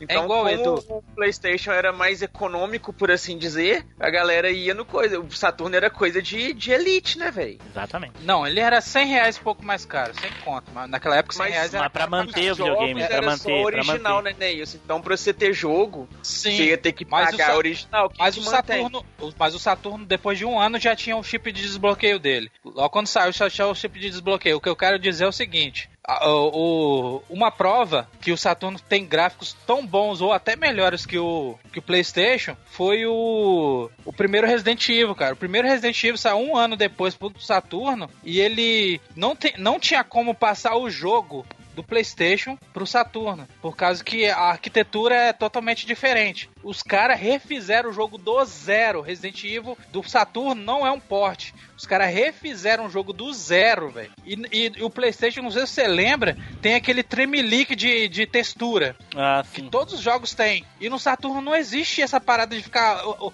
o 3D ficar tremendo, entendeu? Não existe, não, não tem essa parada. E, e, e aí dos caras botaram um monte de, de extra no jogo. E, e graficamente o, o- a versão de Saturno é melhor do que a de PlayStation, porque saiu um ano depois. E o videogame era mais, mais poderoso. Tem vários, tem vários exemplos, cara. Posso usar aqui, tipo o Panzer Dragon. Em 1995, quando eu vi aquele jogo, falei, não, cara. O Panzer Dragon, a mesma sensação de quando eu vi Shemui a primeira vez, cara. Falei, não, cara, é impossível. Em 1995, na época eu tava jogando Mega Drive e Super Nintendo. Quando eu vi o Panzer Dragon, eu falei, cara, isso aí é de outro mundo, velho. Não é possível, velho. Eu fiquei abismado, assim, foi quando eu joguei Knights. Cara, Pô, Knights é lindo, cara. Negócio, Knights é lindo. Nu- nunca vi tanta cor passando tão rápido. Transparência. negócio, né? Coisa que os outros falam, "É, Saturno não faz transparência. Aí o, o, o, o Jinaka, que é o criador do Sonic, foi lá e fez o transparência no Saturno. Aí foi lá calar a boca dos caras. Rapaz, os caras tem muito mito. Os caras não. O cara chegar e falar, eu não curto tal console, eu aceito, cara. Agora o cara ficar falando um monte de bobagem é, é ridículo. Na internet é o que mais tem esse tipo de coisa, cara. Pois o é. cara não curtiu o console, o cara meteu o cacete. Aí tudo bem. Tem cara que não conhece nem Tipo 64, né, 5% Nilson? da bi- 5% do da aí. Nintendo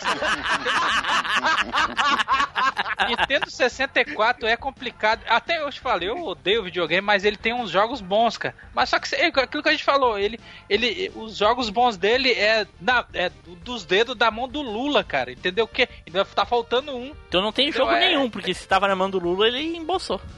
Não, mas tem questão. A, que- a Cara, questão que. Eu, eu joguei uns. Eu joguei uma meia dúzia de jogos. É. É, pelo menos 10, né, velho? Do Lula ainda falta um. É, tem nove.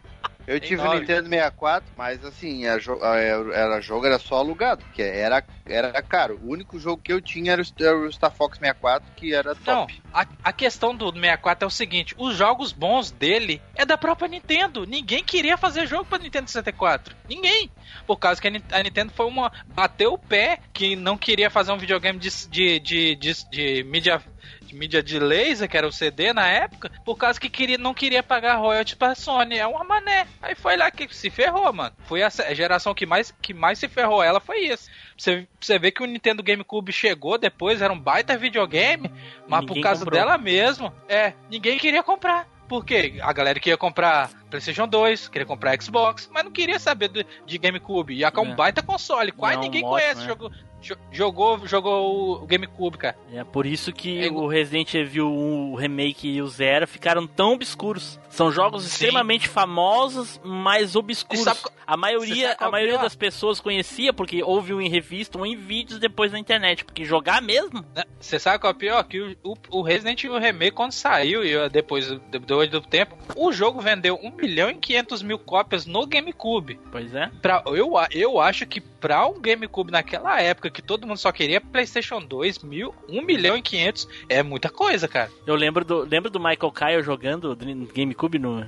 no Eu Patrulha das Crianças? Sim, No- Sim, ele joga PlayStation 2, joga GameCube Não, PlayStation joga 2 eu Dreamcast. nunca vi. Eu vi ele jogar GameCube Tem. e Dreamcast. PlayStation 2 eu nunca vi. Mas tem. Tem? Eu nunca nem cheguei eu tava- perto de um GameCube. Eu já, eu já cheguei aí, perto. Eu quase comprei uma vez na internet depois que eu comecei a trabalhar e aí comecei a realizar os, os meus desejos. Onde eu comprei Cara, eu, eu, já, eu, já, eu já joguei. Eu já joguei New Gel. Joguei, joguei. Caraca, Joguei Joguei Neo com Geo. controle aqui. Jogou Neo Geo e não jogou tinha, Game- tinha, uma, tinha, tinha uma locadora no- na época Nunca joguei eu, um Neo Geo na minha vida. Que Sério, na época que eu jogou? alugava jogo pro que eu alugava jogo pro Super Nintendo tinha uma locadora que tinha lá no centro que tinha o New Gel aí pô tinha aqueles controlezão as fitas eram gigantes né e o, o e aí é, tinha pra jogar por hora aí acho que eu joguei aquele Nam 1975 joguei The King of Fighters e joguei mais Ah. um lá de Zum- Zumbi Nation acho que uma coisa assim joguei uns três Ah. jogos mais ou menos Ô Fábio, olha só que engraçado. Na época da locadora, tinha, tinha quatro Playstation, dois Saturn e um 64. Cara, exatamente ninguém jogava no Nintendo 64. Eu, Eu eu ficava de- odeio o Resident, esse Resident do GameCube aí, cara, porque eu joguei ele. Eu joguei ele duas vezes. Como é quando que eu estreou. odeio? Não, eu odeio Ah. porque eu fui jogar ele na locadora. Cadê e aí o tinha, nosso Pink, cara? Cadê o nosso Pink? Tira esse cara. tinha, acaba- tinha acabado de chegar o, o- tinha acabado de chegar o GameCube na, na locadora e era 10 reais a hora. Caraca! Eu joguei dois dias. Porra. O que que é pô aí é pesado? Era 10 reais a hora. Foi quando tinha em- chegado. Tinha acabado de chegar, se eu não me engano, o PlayStation 2 e o GameCube, eu acho.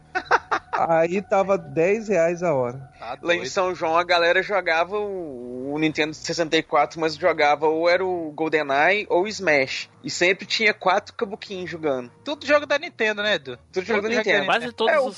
Quase O todos vacilo os... dela do, do, do Nintendo 64 pra frente foi isso, né, cara? Porque ela perdeu muito contrato, muita empresa produtora, muita coisa e ela teve que segurar as pernas praticamente sozinha e com poucos outros É. estúdios apoiando. Né? É, e não é também, né? Porque depois disso a Nintendo achou, tipo, um outro nicho que ela meio que até pulou fora da briga É igual- de Sony e Microsoft. né? É igual que você, a gente fala lá do, no, no negócio É. lá, um monte de jogo 3D de luta na época, massa, tanto no Saturno quanto no Play. Aí você, joga, você chegava no, no Nintendo 64, dava tristeza, não tinha nada, só bosta de jogo. Mas aí tinha aqueles milagres também, né, Nilson? Tipo Resident Evil 2. Não, Resident Evil 2 no, no 64 foi satanismo, velho.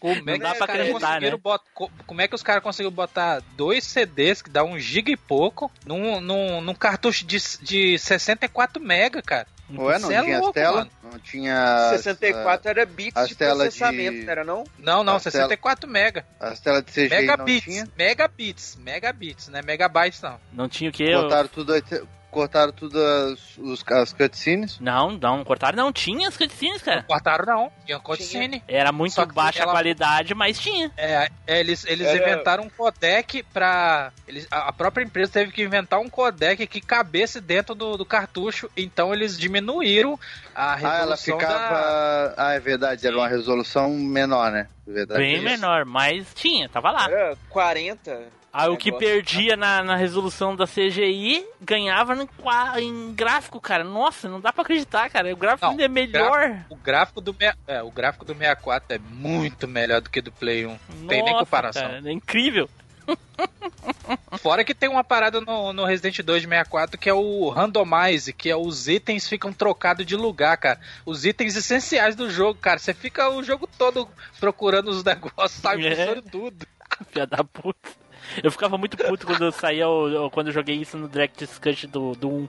Cara, fiquei muito louco a primeira vez que eu joguei. Nossa, Então, Mas é porque também o, o, o negócio é o seguinte, o, o, o- as ceninhas lá, os cutscenes e tal, eles ocupavam muito espaço. Eu tava vendo num documentário do, do Final Fantasy que quando eles estavam lá fazendo o. pra criar o Final Fantasy VII, que eles estavam começando a testar o projeto em 3D, Porra, mas modelo nem em 3D papo informal o Edu perde a chance de falar Final Fantasy, né, nisso. Mas então, aí eles fizeram os testes com o negócio 3D e tal. Uma, uma ceninha lá de luta do, de três personagens contra um monstro tal, lá de poucos minutos e tudo, ocupava um cartucho inteirinho de Nintendo 64. Ou Saca? seja, tinha que ser uns 200 cartuchos pra, pra caber o Final Fantasy.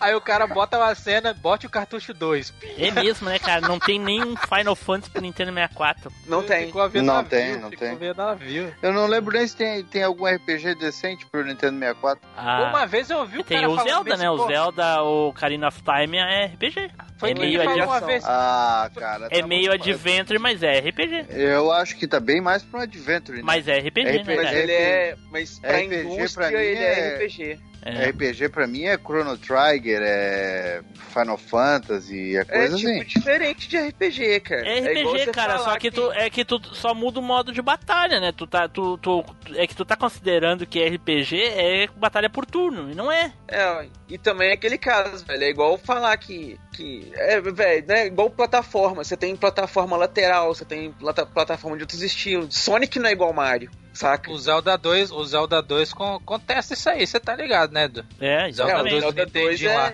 é, é, o Zelda 2 é, é outro tipo, é. É, é o- é o filho esquecido da Nintendo.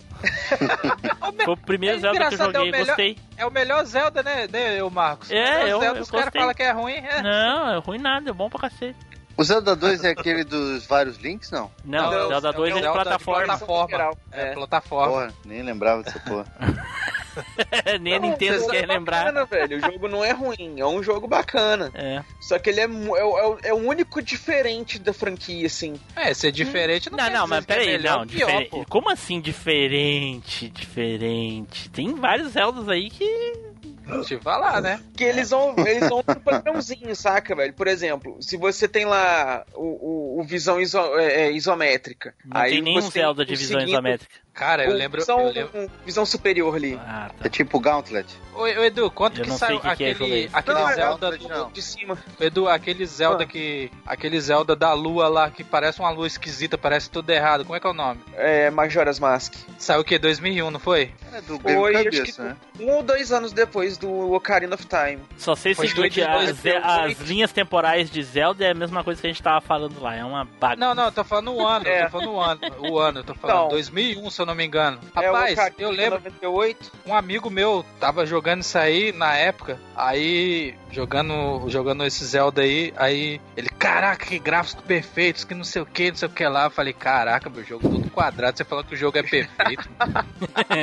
Aqui me fala. Aí eu falei assim, me fala um jogo aí, bicho. Eu falei, mano, você já ouviu falar de Dreamcast? Ele, nunca não. Pá, fui, mostrei o console o cara, mano. O cara quase que pegou o Nintendo 64 dele e tacou longe, mano. O, o Majora's Mask é aquele que o Zelda parece o Parapa lá, né? Do, do jogo do Timbu, não é? É, né? Que ele usa as máscaras. Ô Nilson, não dá pra acreditar, Nintendo 64. É, Nintendo 64 é de 96 ou é 98? 96. Ah, tá. 6, acho. É. 96. É 96, é, tá certo. É. Tava achando que era de 98. Dizia que tá bem atrasado, mas não, não. Eu tô quietinho aqui porque eu não joguei nenhum desses jogos aí. A minha, a minha finança da minha adolescência foi toda naquelas duas horas do que eu joguei.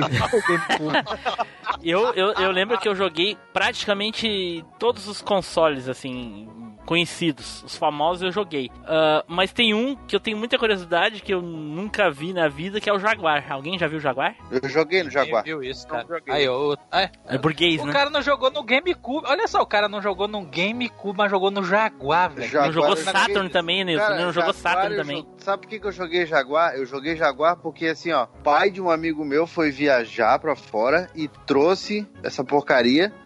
E, tipo, o bicho quis ostentar com aquilo ali, só que só veio um jogo, que era um de, de nave, assim, que era um, tipo, uma nave que parecia aquelas naves do, do Independence Day, sabe? Aquelas Aham. alienígenas quadradinhas, redondinha. Sim. Cara, só tinha esse jogo. E ele nunca conseguiu achar outro jogo, aquela porcaria morreu. Pô, e era ruim, cara. Sabe quem é? De quem é? Controle O Jaguar é de quem, Edu? controle Sabe de quem é, Edu? O quê? Ah, o Jaguar, videogame de quem? Qual é o produtor, sabe? É da Atari, não? É, da Atari? É Atari. da Atari, é da Atari. O último videogame Mas da a- Atari. A caixa era bonita, eu lembro que a caixa era grandona, assim, é, porque era um videogame grande, cara. O Jaguar era grande pra cá. E a, a caixa era grandona, assim, tinha tipo uma, pan- o olho de uma pantera, um negócio assim. Sim, era. Eu lembro até- eu não, lembro até ô, Fábio, deixa eu te dizer. Se tu não ligou uma coisa a outra, era o olho de um jaguar. Ah, é verdade. Não, porque. Não, sabe o que, que eu lembro disso? Porque o bicho, tipo, ele, cara, ele fez um evento, assim, ó, quando o pai dele veio de viagem, que o pai dele trabalhava naqueles negócios de petróleo, não sei o quê. Tipo aqueles cara que fica, que fica um mês em. Nas é que plataformas. chama? Plataforma. Fica um mês em plataforma, daí. E numa dessa, só que ele era tipo. Ele não era peão ali, era cara encarregado, aquelas coisas todas. E um dia ele foi pra uma plataforma lá nos Estados Unidos. Houston, não sei onde é que era. E ficou. é, que era pro lado do Pacífico, assim, o troço. Ficou lá. E quando voltou, ah, meu pai tá chegando, comprou um videogame pra mim, não sei o que, tal, tal, tal. E a galera, porra, mas a galera naquela época eu tinha um. um- acho que eu tinha um Turbo Game ainda. Aí, pá, vamos lá dele. O bicho fez um evento na casa dele, né, pra abrir aquele troço. A galera toda vibrando ali. Só que também só jogamos uma vez. Foi tipo aquele. O negócio do, do que eu comprei pro. Pra, como é que até hoje eu me arrependo. Aquele negócio do Xbox, do 360, Kinect. Porra, Pô, jogou cara, uma- mas o Kinect é bom pra cacete, por que tu te arrepende? Porra, eu joguei uma vez aquele troço, jogamos um jogo que tinha lá de. E nunca Uma mais. bosta. Bom, não, cara, tem um pô, tinha jogos é legais pra Kinect, tem um porra. do de Star Wars que é legal. Pô, eu jogava aquele Kinect Sports, cara, jo- O- no- no- o cara, nós jogava muito Sports. boliche, cara, jogava muito boliche, eu jogava eu, minha esposa e a sogra. É, cara, mas é Só aquela jogão, coisa, hein? eu também, aí tu vem a galera e tal, mesma coisa, foi a mesma coisa, só muda o, o ano, né? Mas é a mesma coisa, Kinect, vem a galera, afasta o sofá, aí vinha aquele boliche, o cara jogou. Ó, cara, eu fiquei. Nós jogamos tanto aquela porcaria num dia, cara, que no outro dia eu não conseguia mexer os braços. É isso. O cara cansa, né? O cara cansa. Aí tinha, tinha o dança lá, não sei o quê. Cara, depois, aí sabe aquela coisa? Ah, pô, tá ali, tem que afastar o sofá. É, Ah, sim, é, pior que é, é Acabou, realmente. acabou. Mas é, fazer o quê? Ah, cara, até que na época do PlayStation 3 eu comprei aqueles controles de movimento, a câmera e tal. Só que eu me divertia mais com, com outros tipos de jogos. Igual o Resident 5, jogar com a câmera é, é bacana. Você jogar com, com controle de movimento. O. Não, não, peraí, peraí. O quê? Resident Evil 5, o quê? Resident Evil 5 pro Move, Ah, PS Move. eu não sei Aí você é joga que com, pra jogar a, com a com o controle de movimento. Eu não sabia disso. É, é mó massa. Porque é, é, são dois controlinhos, né? Sim. É tipo a ideia do. do, do Não, eu do sei Wii. como é que é, mas eu não sabia que dava pra jogar com. E aí, pessoal, tudo bem? Aqui é a Flu Gantaroli. Não deixe de comentar no post desse cast o que vocês acharam, ouviu? Senão eu volto. Tinha um lugar aqui que era o salão, aquele que eu já falei pra vocês no, no cast. Que era só de lugar só de fliperama, era um lugar que só só tinha fliperama, cara. Eu joguei eu joguei lá House of the Dead, cara, do, do dessa Model 2 aí, cara, meu meu amigo, cara. Eu acho que eu gastei umas 5 fichas pra zerar o jogo, que era difícil, mano. Porque tu fechou o jogo com cinco fichas? Aham. Ah, porra, quem tem que ser muito viciado pra fechar um jogo daquele ali com cinco É, fichas. eu já tinha jogado a versão de Saturno, né, cara? Já sabia os macetes do dos inferno. mestres. Já sabia os macetes dos mestres. Então, pra mim era mais fácil. Os caras até falaram, rapaz, você zerou isso com 5 fichas. Eu falei, já joguei o do Saturno, cara. Ah, tá. Porque é o mesmo jogo, a diferença é que o, a do arcade, é um- o gráfico é um pouco melhor do que a do Saturn, né, cara? Mas a questão dos macetes, de onde, ati- onde atira, os macetinhos, tem de salvar o refém logo pra pegar mais, mais sangue, esses negócios, tudo é a mesma coisa. O primeiro que eu joguei foi o 2, eu joguei no, No Dreamcast, né? no Dreamcast. O Ah, House of the Dead 2 é, mel- é é melhor ainda, cara. Nossa. Joguei muito House of the Dead 2 no Dreamcast também. É muito bom. Ele. Joguei no controle, queria nem saber, mano. Mas ia jogar no quê? Tinha arma do Dreamcast pra jogar? Tinha. Não eu sabia. joguei depois, eu peguei emprestado. Eu peguei emprestado com um amigo meu, ele, ó, não vai estragar não, hein, cara. É. Falei, não, pô, vou, vou zerar aqui e amanhã eu te entrego. Aí Cara. no outro dia eu vim lá de manhã. De manhã eu, zerei, ele. eu, zerei, eu zerei só no controle. Gente, Cara, jogar Dreamcast é um sentimento que só quem jogou consegue descrever, né, cara? Eu, eu- É, cara, eu- é eu- parece que eu, eu, lembrando de jogar Dreamcast, assim, eu, eu me lembro do cheiro do ambiente, assim, na época, cara. Caraca, De tão marcante que foi jogar. Eu gostava muito de jogar domingo de manhã o Berserker, aquele Nilson. Aham, eu fiz a análise dele, lembra não? Ah, sim, sim, eu lembro, eu fiz a capa, aliás. Eu já falei pra vocês qual é o melhor eu jogo fiz. do Dreamcast, né? Qual é? Já falei, Zombie Revenge. Não lembro. Aí você tá pelando. Todo mundo Porra, sabe que o é melhor, todo mundo sabe que o pra melhor é é, o é o Shemui, Shemui. Shemu- Shemui. Shemui, cara, é o melhor joguei. jogo do Dreamcast. Aí, tá vendo? Por isso você não por Eu já falei, eu já falei pra vocês, eu nunca joguei. não- Até o. Pronto, O quê? tirei ele. É, o Shenmue, infelizmente, não é um dos jogos que meu amigo do que tinha o Dreamcast tinha, então...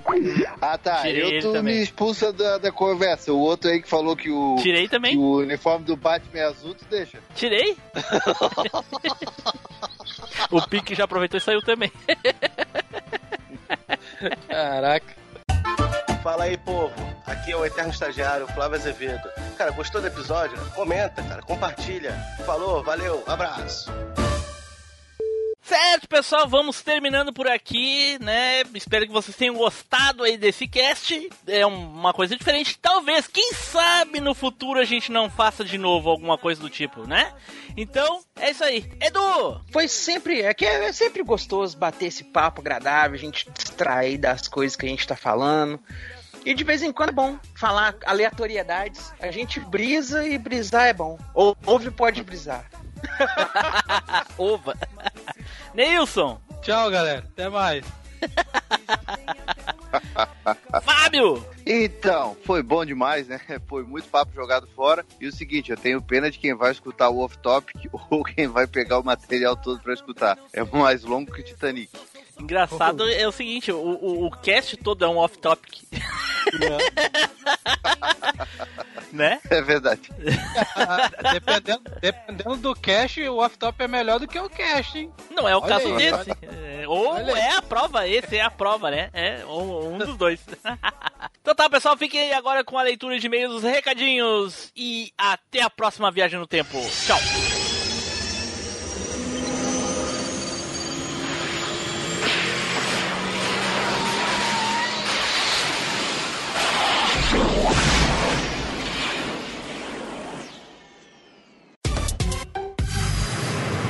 E-mails e recadinhos.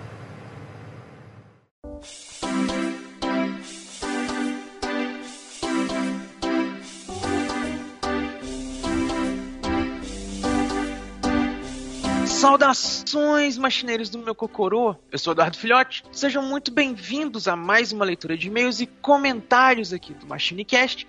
E trazendo o nosso café, nunca pode faltar, nosso estagiário Flavinho. Fala aí, meu caro.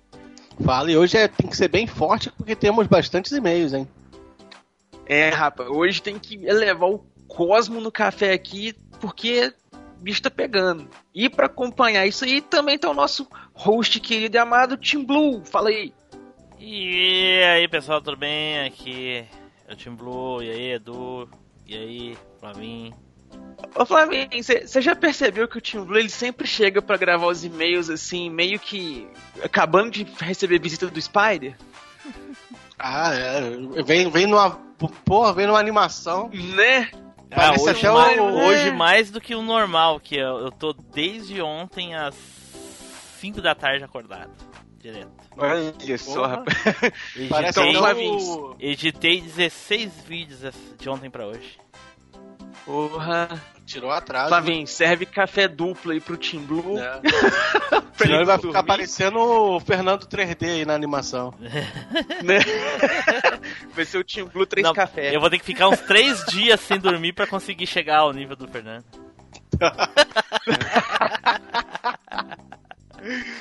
Então, antes que isso aí aconteça, vamos começar aqui com os e-mails. A gente tem o primeiro e-mail aqui, que é do Anderson Costa. E ele tá mandando o seguinte: Salve Machines! Só tenho a dizer que o Team Blue só está indicando os 3 por 1 real ultimamente. Eita! Mas como o tema é games inusitados, até que dá pra relevar. Mas é como Neilson disse: vocês falando sobre o jogo faz até parecer legal. Mas vendo o vídeo, mesmo eu gostando muito de rap, achei bem paia mesmo. Pode ser que seja legal pela zoeira, mas eu dropo. Ah, cara, você Ah, tá pô. perdendo um jogo bem legal. É viu? que é inusitado, né, Edu? Por isso que ele tá na lista dos É. inusitados. Se o cara não jogar, o cara não vai saber como é bom. Não vai saber, justamente. Castelo da Vânia dispensa apresentações. E essa história do Pink não acho tão inusitada. No entanto, ele jogar e apreciar o jogo só depois de comprar o console e jogar o jogo que ele achou dois anos antes, isso sim é bem inusitado. Esse jogo do Fábio é muito bom, e jogando co-op é melhor ainda. Não joguei na época, somente via emulação, e não laga ou apresenta quedas de FPS. Mas os bonecos dão uns tilt sim, e isso atrapalha um pouco. Esse Dragon Ball do Flávio ia para poucos. RPG e todo em japonês, mesmo se tivesse visto, não teria jogado.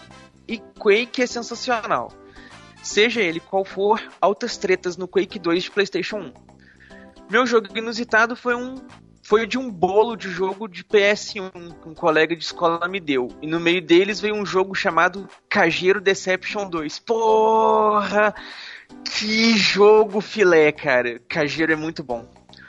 Um jogo bem, ó, um jogo bem 3 por 1 real com força. Como assim, cara? O jogo é mó Normal, legal. normal tu achar o jogo filé. né? Mas comecei a jogar ele e viciei. Você perde tempo pra caramba pra tentar entender a IA do inimigo e colocar as armadilhas. E é bem satisfatório quando você acerta um combo de armadilhas. Até hoje, o único outro doido que encontrei e disse gostar é o Edu. Olha aí, ó, tá vendo? PS, ainda assim é menos 3 por 1 real do que esse parrapa parrapa. Parece até o funk do Claudinho e Bochecha. Porra. Parabéns, Team Blue. Essa edição, essa edição está nos gods. Ri demais no meme do caixão. Entre outras edições que estão excelentes, até parece edição profissional. Como assim Filha parece? da mãe, cara? safado. Né? safado sem vergonha, ele sabe, ele sabe que é o Fábio que editou esse, por isso que ele tá falando isso. Né? Safado. Vai ver só, não vou mais jogar mais. contigo no Xbox, vai ver só. É. E ele finaliza aqui com até mais atenciosamente, atenciosamente Anderson Silva Costa. Muito obrigado aí, meu caro, pelos seus comentários. Pô, sacanagem você achou Cageiro 3 por 1 real. Eu acho ele bem legalzinho. É bem divertido. E manda mais aí sempre. Continua mandando. E tem mais e-mails aí, né, Flavinho? Temos sim, temos um e-mail do Wesley de Oliveira sobre o cast de Mamonas Assassinas. E ele começa o e-mail assim: Fala, meus amigos machinistas. Acho que é a primeira vez que eu ouço isso, machinista. né? Primeiramente, como sempre, parabéns e um obrigado por esse trabalho que nos traz tanta alegria e nostalgia. Valeu mesmo. Valeu mesmo. Valeu. Mas, mas vamos aos casts. Mamonas Assassinas, que cast, quantas lembranças, vou contar minha experiência. Eram meados de 95 e eu tinha acabado de começar meu primeiro trabalho com carteira assinada, ó, de office boy, e fazendo o famoso serviço de banco. Contínuo. É, o contínuo. Pa- Passo em frente a um camelô que vendia fitas, cassetes e vi aquela fita com capinha com a mulher desnuda. Já me interessei. E acabei comprando. Anos 90. Podia tudo, né? né? Né? Ainda não tinha ouvido falar de Mamonas. Ele abre aspas, abre parênteses aqui. Lembrando que moro no interior e numa época sem internet as coisas demoravam um pouco a chegar aqui. É, é, outros tempos mesmo, anos 90. En- Então imagine a surpresa quando cheguei em casa. Coloquei a fitinha no meu somzinho 3, 3 em 1, coloquei os fones e deitado na cama lendo o gibi do Aranha, ouvi pela primeira vez todas as músicas do Mamona. Era como um achado. Eu fiquei maluco escutei a fita toda umas três vezes nesse mesmo dia. Caraca. E ainda no fim, porra, viciou, né? E ainda no fim de semana seguinte, levei a fita numa festinha na casa de um amigo. Aí abriu, abriu o parênteses de novo, que convien, viene- eita, convenientemente, convenientemente os pais não estavam. Ah, aí é bom. E mostrei para a galera a minha descoberta. Como a gente curtia rock, aquilo, aquela mistura de ritmos com rock e as letras zoadas deixava a gente doido. Não precisa dizer que a fita se tornou um sucesso imediato e ela passou de mão em mão para fazer cópias. Eita, porra, mais ainda de fazer cópia no, no fita cassete. E a gente se divertiu bastante sem saber que nesse mesmo momento eles deviam estar se exibindo em algum programa de TV. Ah, em todos que eles. E isso eu só imagino até por, porque não sei precisar datas dessas lembranças boas. E palmas pro Edu, que nesse cast defendeu. Mas eu acho que foi isso mesmo. Ah, em É, 95 eu acho que eles. Não, o, o, o CD, o DVD, os negócios, eles chegaram na, na, na, na- galera antes deles começarem a fazer sucesso na TV. É, é, foi isso. Aí o pessoal Eu quis saber quem eram lembro os de ter ouvido a fitinha. É, eu também lembro de ouvir a fitinha antes de ver eles aparecendo na TV pela primeira vez. Uhum, é. Aí depois o pessoal ficou curioso que eram os malucos que ficavam cantando. Eu, Aí- conhe- eu aí- conheci pela TV e só comecei a ouvir depois que eles morreram. Putz. Porra. Só chegar Retardatário música, vocês estão ligados, né? Retardatário da música. pô. Aí ele continua aqui. Palmas pro Edu. Que neste cast defendeu de uma forma primorosa quando alguém disse que Mamonas poderiam ser considerado lixo cultural. Nessa hora eu me levantei e eu aplaudi com veemência. Mentalmente, porque estava deitado e assim continuei. Nossa, o Edu, ah, pelo, muito pelo contrário, todo mundo discordou. O Edu foi o único que concordou comigo. Tá vendo? É que, eu, é Já que- esqueceu. é que eu não disse que Mamonas era lixo. Eu disse que na época era considerado lixo cultural Ah. pelas pessoas da crítica. Uhum, Simples E hoje não, assim. e hoje não saía da gravadora. Se fosse Igual fazer hoje em dia esses funks. Pra gente Oh. é lixo cultural, mas pra quem ouve é show. É a melhor música do mundo. né? Tá, ele continua. Bem, é isso. Vou encerrar por aqui, para não ficar muito extenso. Semana que vem mando outro e-mail sobre outros casts. Estou maratonando, mas acho que já disse isso. Um abraço a todos. PS, muito bom participar do, do grupinho do Telegram. Faz a gente se sentir parte do Machine também. Não é? Muito obrigado aí, meu caro Wesley, pelo seu e-mail. E, pô, cara, que bom que você tá curtindo lá participar com a gente lá no grupinho do Telegram. Tem que começar e o Wesley tá repartir, ativo tem lá, que né? começar a repartir as dívidas lá pra ver se eles gostam desse sentido parte do cast também. Repartir os boletos. É, vamos ver se eles vão continuar Né? gostando. É, ó, já que tá gostando tanto assim, ó, pode virar padrinho. Nunca é demais. Mas então, muito obrigado aí, meu caro. Continua mandando mais e-mails aí pra gente. Continua sempre ativo lá no grupinho do Telegram, que cê é sempre bem-vindo lá. E aqui a gente tem outro e-mail agora do Clayton, que mandou aqui com o seguinte e-mail: MachineCast, por que parou? Não, e ele disse o é seguinte: errado. Mas- Machine assiste. ah, Machine. É, perdão. Machine assiste. Por que parou? E ele diz aqui, ó. Fala, seus ETs. Daquele jeitão, não consigo. Não canso de ouvir vocês. Já fazem parte do meu cotidiano dessa forma. Dessa forma, sinto-me no direito de fazer uma reclamação. Qual o motivo de ter parado o Machines Assistem? São casts sensacionais e até sugiro que façam um do Rambo First Blood. Claro, com a participação do Taylor. Para variar, sempre dou boas risadas enquanto estou trabalhando ou correndo. Ele vai chorar Minha esposa- nesse filme né? Minha esposa acha que estou surtando ouvindo vocês. Continuem com esse conteúdo de excelente qualidade. PS. Poderia falar ao término. Eduardo poderia falar ao término do e-mail. Ah, Shiryu. Com a voz do mestre ancião.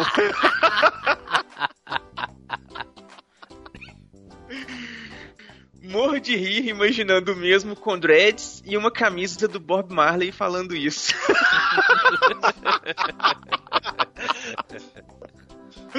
Porra, cara, valeuzão aí, brigadão.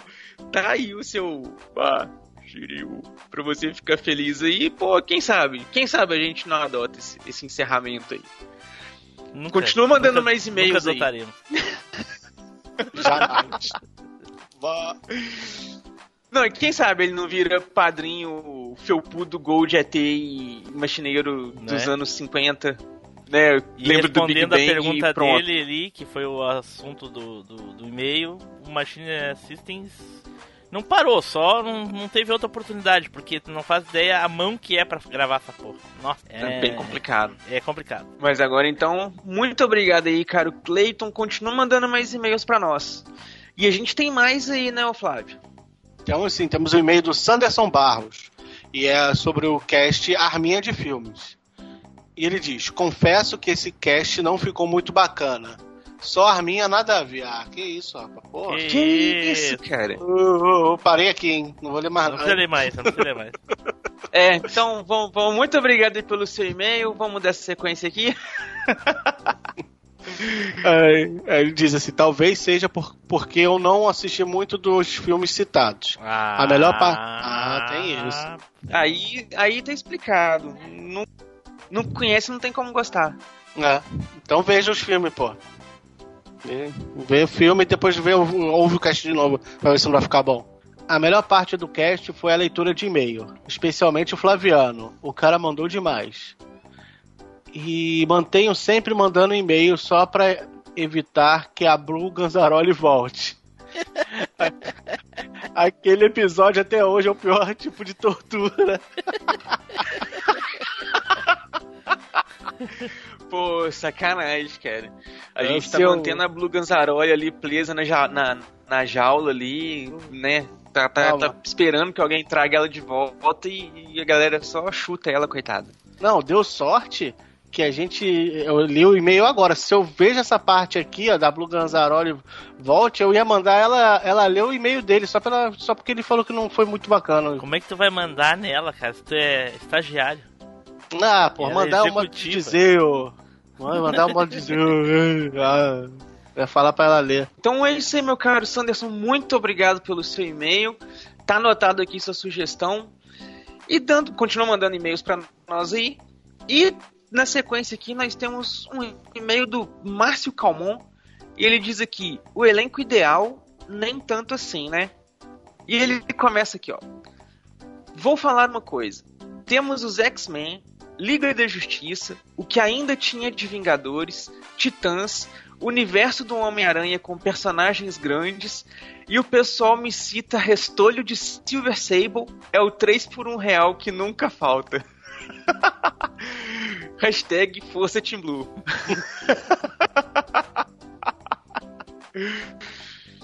Brad Pitt não cairia bem em papel algum, nem vilão nem herói. Mas eu não tenho nada contra o ator, diferente do nosso host. Também não pô. Só não gosto dele. E que bom que citaram o Tom Cruise e o Cruise Verso. Ele faria qualquer papel melhor. Aí, Marvel, ainda podemos corrigir isso, dá tempo ainda. E o melhor foi o Edu querendo escalar ator para o Pantera Negra e nem viu o filme. Uai. Escalando o personagem pra feiticeira e nem viu os últimos Vingadores. Ó, rapaz, eu não vi, é, mas eu vi ela aparecendo no Capitão América, vi ela aparecendo no, no, no segundo Vingadores, então eu conheço a bichinha. É, Team Blue colocou ele no seu devido lugar, mas eu sei que o Edu escolheria o Dolph Lundgren pra fazer o Venom e eu acho que ficaria ótimo. Nossa, que horror. Né? No mais, fiquem bem e não irritem o Fábio. E segura essa bexiga aí, mano, seu mijão. Pô, cara, eu acho que dessa vez o, o Márcio Calmon ele deu uma digievoluída, porque ele agora ficou meio que Márcio Nervosomon, né? Porque. Essa ele ficou meio hater, ele não tava Calmon, não. Mas está anotado aí, meu cara, as suas sugestões. Muito obrigado aí pelos seus comentários e continue mandando e-mails para nós, seja na sua forma Calmon ou na forma de Nervosemon. E tem mais e-mail ainda, né, Flavinho? Temos, temos sim. Temos o e-mail do Érico Mosna, do assunto Cast 185, Elenco Ideal. E ele diz assim: Olá, pessoal do Machine. Érico de São Paulo novamente. Olá. Flávio do Rio novamente. Edu de Minas novamente. Team Blue de outro país novamente. o único estrangeiro aqui. Ele diz assim: Gosto sempre de ver as artes das capas do cast, simulando capas de revistas. E no momento que o Tom Cruise foi cogitado, imaginei na hora que tem que ter uma capa B só com ele, inclusive de Pantera Negra e Viúva Negra.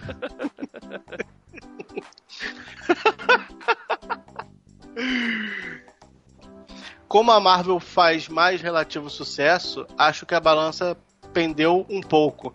Nem o Edu que sequestrou o Cash 52 para DC escapou.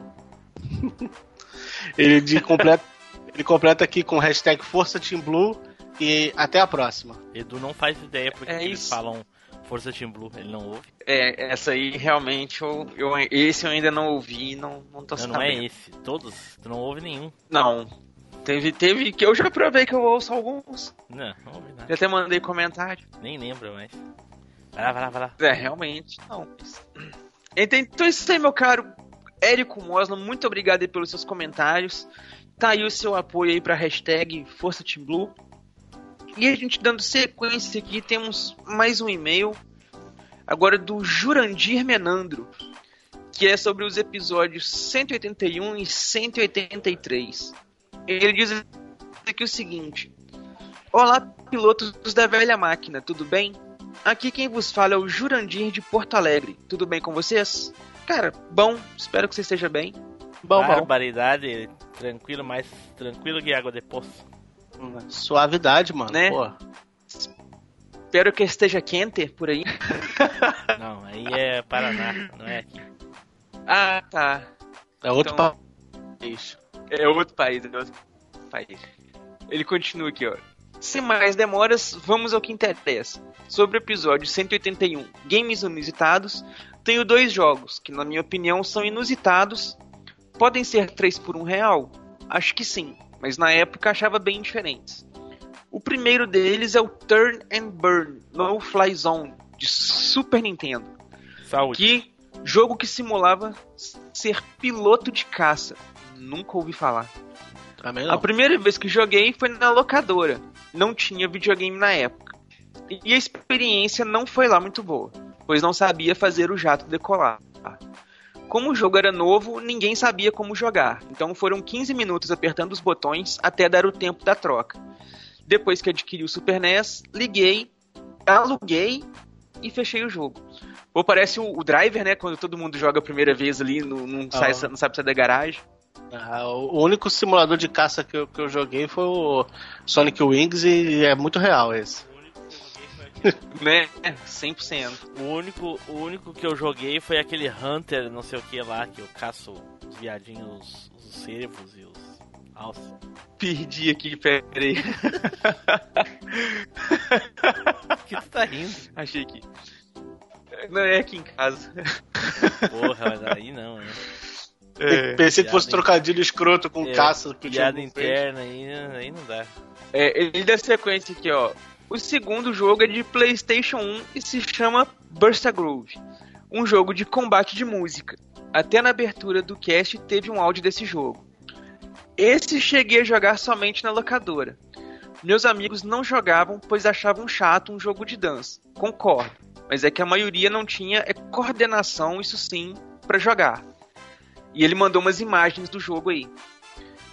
Agora sobre o cast 183, armas letais dos filmes. Todas as armas foram interessantes. E como foi citada a Auto 9, né, a Auto 9 do Robocop, sinto uma arma quase igual, a Lawgiver, ou em português, legislador, usada pelo juiz Dredd. Essa arma só poderia ser usada pelo juiz, pois tinha reconhecimento de impressão digital e se outra pessoa usasse, a mesma explodiria.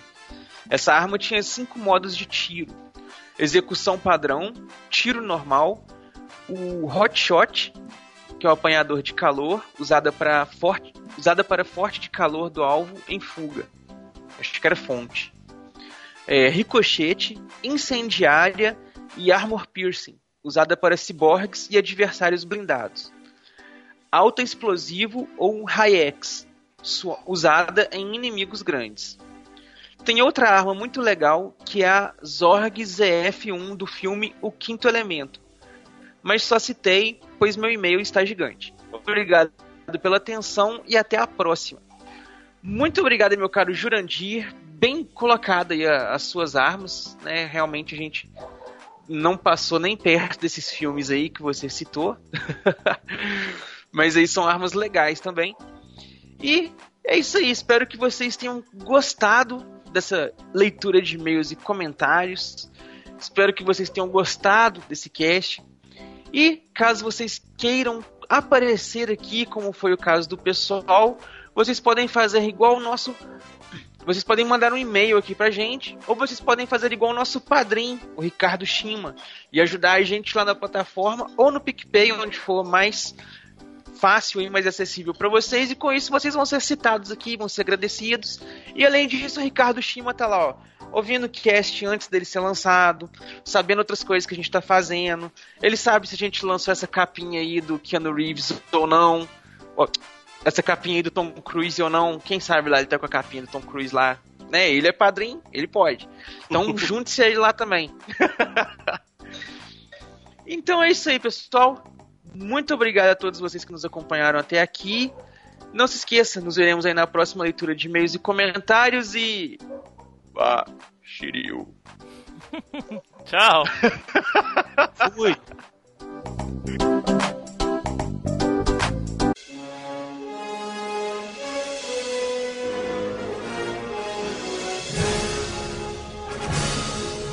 Você acabou de ouvir MachineCast. Toda segunda-feira, uma incrível viagem nostálgica te espera.